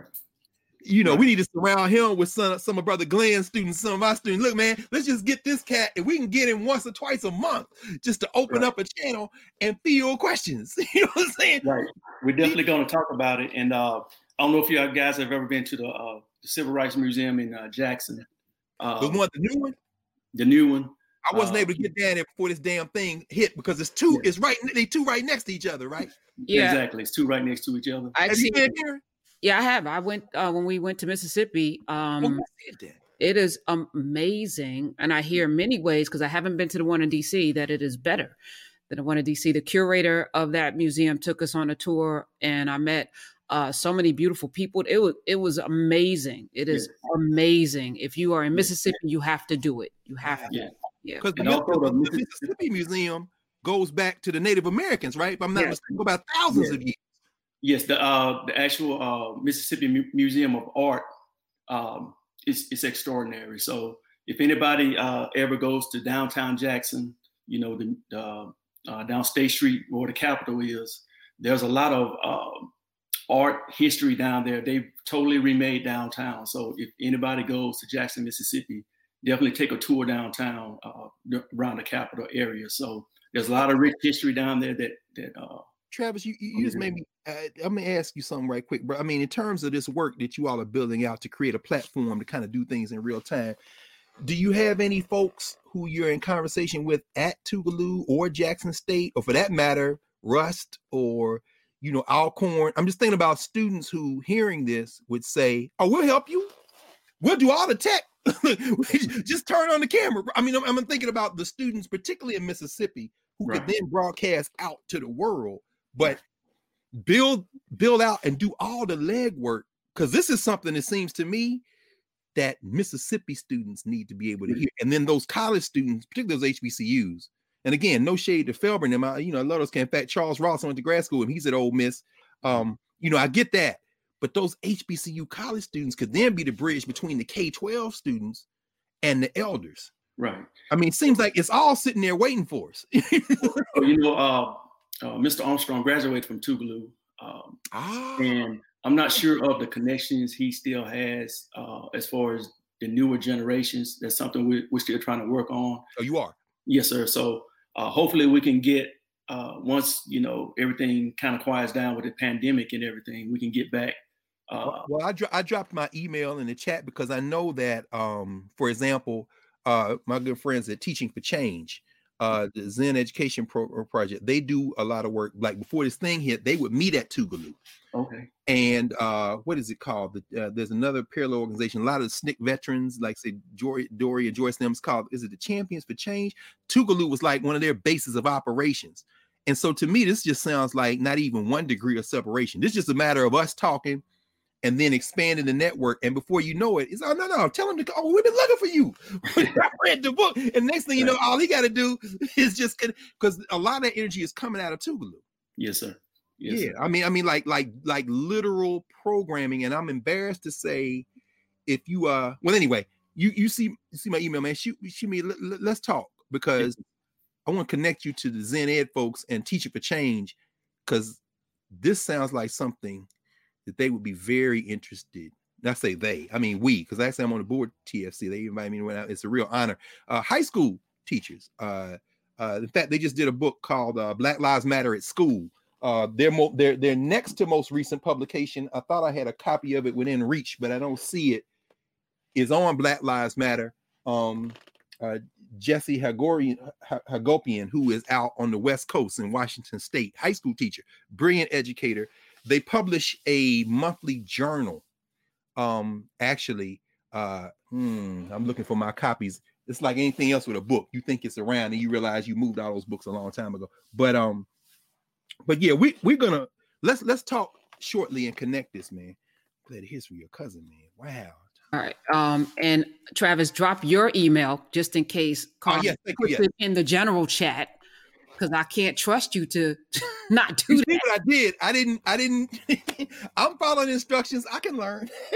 All right. So, Travis, drop your email, and then I'll connect y'all afterwards so that everybody doesn't email Doctor Carr at once. Uh, Lord. I, you know, and there's something really endearing about you. Um, not realizing how big this is, you know, and not realizing that, you know, there's a large collective family that is mm-hmm. so intimate that you feel like you were just talking to Travis or Ali and, oh, you know, yeah, individual true. people. And, um, and I mean, it speaks to this family that yes. that's created here. So I, I yes. feel, I feel the intimacy as well, but I'm also mindful yeah, uh, right. that, you know, your time and your energy cannot be bombarded right. with a lot of, reading. That's right. That's Oh, Travis, oh. he had another. Did oh, he I'm sorry, Travis, you had another question? My bad. Hold on. Let me add it. Right. Did he ask? Okay. Okay. In my uh, home county, we have a Rosenwald school. Oh, you do? Yes, sir. And also a normal uh, and industrial school uh, called Prentice Institute. Prentice, and, yeah. Yes. And I, I wrote uh, my thesis uh, last year on Rosenwald schools from the aspect of uh, Black uh Black families contributing almost four million dollars over, I think, twenty-year period. Um, Travis, you know that story better than I do. That book over your left shoulder, that James Anderson book. Right. When my Howard students found out that, why y'all calling them Rosenwald? That's the first question they asked. Why y'all calling them Rosenwald schools and Black people raised all the damn money? Exactly. You wrote about that. Yes, sir. And you, uh, last week you mentioned about the nineteen oh eight uh, race riots. And that's exactly how Julius Rosenwald got involved with Uh, building those Rosenwald schools, because according to him, he uh, felt bad for Black people. And so he uh, collaborated with Booker T. Washington, and uh, they built the first school, I believe, in Alabama, yeah, around nineteen twelve, nineteen thirteen. So my mother went to one. Yes, sir. And yeah. so uh, what's the book uh, the woman wrote called uh, You Need a Schoolhouse? Exactly. yeah. Exactly. So uh, right now uh, we do they do have a uh, trustee board trying to keep the Rosenwald bill. It got renovated uh, several years ago. And so uh, what are they using it as now? Uh, it's like a they have a small museum uh, in there. And they also use it uh, for like banquets. They have a yearly uh, matter of fact in February. I don't know if they're still going to have it next year, but they have a uh, in February they have a um, uh, so-called commemoration for it, and they're also do the alumni come back. Yes, sir. And yeah, one all, thing about the Southern Negroes, boy, they had them all class reunions in the South. Yeah. They don't miss them all class you reunions. And they're also working on documentary for it. So I don't know when it's coming out. Uh, there was a group out of Los Angeles who actually came to uh, uh, do some footage. So, but. Uh, Normally, I try to go back to those things, but again, with the pandemic and everything, I haven't been able to do it. So hopefully they'll be coming up the pike, and I can let you guys know uh, when that stuff comes out. So I want to read your thesis, man. I, I'm glad to send it to you. Please. Yeah, they we, we change emails because people, I think we often, this goes for everybody, people, we the books are important, very important. Now, Scott, but so much of our story is in those theses. Yes. Even undergraduate theses, but particularly those master's theses, PhD uh, documents, because I mean, I don't know. Have you thought about turning it into a, a another type of book? I mean, it's already a publication, the thesis, but you thought about publishing it out for a wider audience? Well, I thought about it, and I've talked to a couple of, uh, you know, I'm new to this education sure. uh, um, community because, again, I was in the military, so, you know, uh, we did our own different thing. But uh, I have thought about it, but I don't know the avenues to do that, to be honest with you. Well, let's continue to talk as well, because one of the most important things, too, is that uh, academia is like any other hustle. You know, there's a hierarchy, there are gatekeepers, and there's a kind of sense of how to regulate uh, access and entry. We're exploding all that because we ain't going back to the way it used to be. That's what we're talking about. Yeah. So we have Black publishers, we have independent publishers that are Black, and we have people who need that information because, I mean, you're actually in your work going through the Black people who contributed the money. Is that is that what you're saying? Yes. See, that's because I'm like, it, like say in James Anderson's book, remember in, uh, I forget what chapter, I guess it's a chapter on the Rosenwald schools, where they're in Autauga County, Alabama, and then Autaugaville, and the old Black lady comes up in the front of the meeting and she says, I have one copper cent, yeah. and it goes to the children of Autaugaville. Yeah. They came out of cotton fields, uh, came out of cotton fields just to donate money and go back to work. My it God. Amazing. It was amazing. So. See, that's why I want to read yours, because, man, that thing sends a shock through me every time I read it. But I want to read yours, man, because you done compiled the story. And it shows our people how to go collect the rest of those stories. I have a very good friend, Jegna of mine, Alvin Thornton, who is out of Alabama. He is in the, uh, he he went to the, uh, oh, no, my mother graduated from Russell County, the Rosenwald School there. He His was, uh, oh, what's the name? It's, it's got the same initials, not Roosevelt County. But anyway, their alumni, they, they wrote a book and they're working on a documentary because now these people have discovered these schools. Right. They got grants. They got so we gotta now nah, we need you. We need you to tell a story. We don't need you to share your information with a filmmaker and then you get invited to the you know to the screening right. and talk for five minutes. No, no, we need your story. Exactly, right? exactly. Got to tell it. Yes, I uh, I might be able to help. Uh, So oh, drop your email. Being modest. That's the one right there. Drop your email in our private chat, not public. Okay. Private, and then let's let's figure this oh. out. Okay, we'll do that. Thank y'all so much. I appreciate it. Thank you. No, thank you, man. Look, look. As as Kevin Durant, Mama said uh, when he said to his mom, "You the real M V P." This is the whole point of this. But like you said, Karen, we just dropping breadcrumbs. Our people's stories with our people. That's what August Wilson instilled. That's why I can't wait to watch. I didn't watch. I watched the first few minutes, but now after this, I'll go back and watch. I wanted to wait until we had our conversation to go back and watch the whole Netflix piece because uh, just the ten minutes that I watched, you talk about the alchemy in that. Mm. Viola Davis, man, she is no joke. I didn't know how she was going to bring off, you know, after married, you know, Whoopi did a great job, but man, oh, she, let me tell you, uh, the end, and, and you inspired me to go back and read the play. So you gotta, yeah, you're you're gonna love it, Karen, because you're gonna hear them in your head. It's yeah. nothing like reading and making up the characters in your mind. That Glenn Turman, the leftovers in the in the film, yes, hit me. But the end, because Ma Rainey, wait a minute, you know, dude, some people ain't seen it. I know, but I'm not gonna give it away. But the, okay, okay, I know the, the negotiation of her agency. You know, again, nineteen twenty-seven, a Black woman, Black man, nineteen twenty-seven in America with no voting rights, with no financial, you know, you either on your knees, working for somebody, cleaning, scrubbing, taking care of their children, or you're on your back, you know, as we saw the, the young lady in there, you know, that you're na- navigating your sexuality mm. to find a way to, to live the kind of life you want to live, but you're always compromising. And Ma Rainey figured out how to not compromise. And, and understood the power that she held in her art That's and right. was leveraging it to get everything from a Coca-Cola to, you know, everything that she wanted to have. She knew how to le- leverage, yeah. leverage that, levy, yeah. uh, you know, yeah. as, I, as I think about that. So, you know. Well, and not only that, she lived on, she only lived until nineteen thirty-nine, but here, oh, wow. Ma Rainey passed away the twenty-second of December nineteen thirty-nine. So next, you know, wow. coming up next week will be her wow. the day she made. But she left Chicago. Her mother got sick, passed, she went back to Columbus, where she was born, and ran, owned and operated two theaters in Rome, Georgia. So, so, so in other words, even in Ma Rainey, even in Ma Rainey's Black Bottom, you see that moment, all of what she is, as you say, she brings to bear in that space. But that recording studio was not Ma Rainey's life. That's one reason she wouldn't budge. And when she got tired of that life, the you know the the the, the, the theoretical levy. In other words, I'm going to make this money. Okay, Ma Rainey, like, I see y'all. What? I'm going back to Georgia. I own theaters. You understand? Ma Rainey is no joke. Yeah. No, I mean, you know, and, and those of us now in this space, in these white-facing institutions mm-hmm. that many of us teach in, work through, work in, mm-hmm. you know, with bosses and things, you know, to understand what your true power is and your true agency and coming in there, leveraging that. And yeah, they can take away, they can take your music, you know, and give it to somebody else who will record yeah. and make more money off of it. But when you know, like Prince, when you know the value of who you are, Dave Chappelle, right. You know, it changes the it changes the conversation. And yeah. I just, you know, if anyone watches this, be inspired by that. That's the goal, to have so much agency over the things that you produce that you can leverage them how you need to.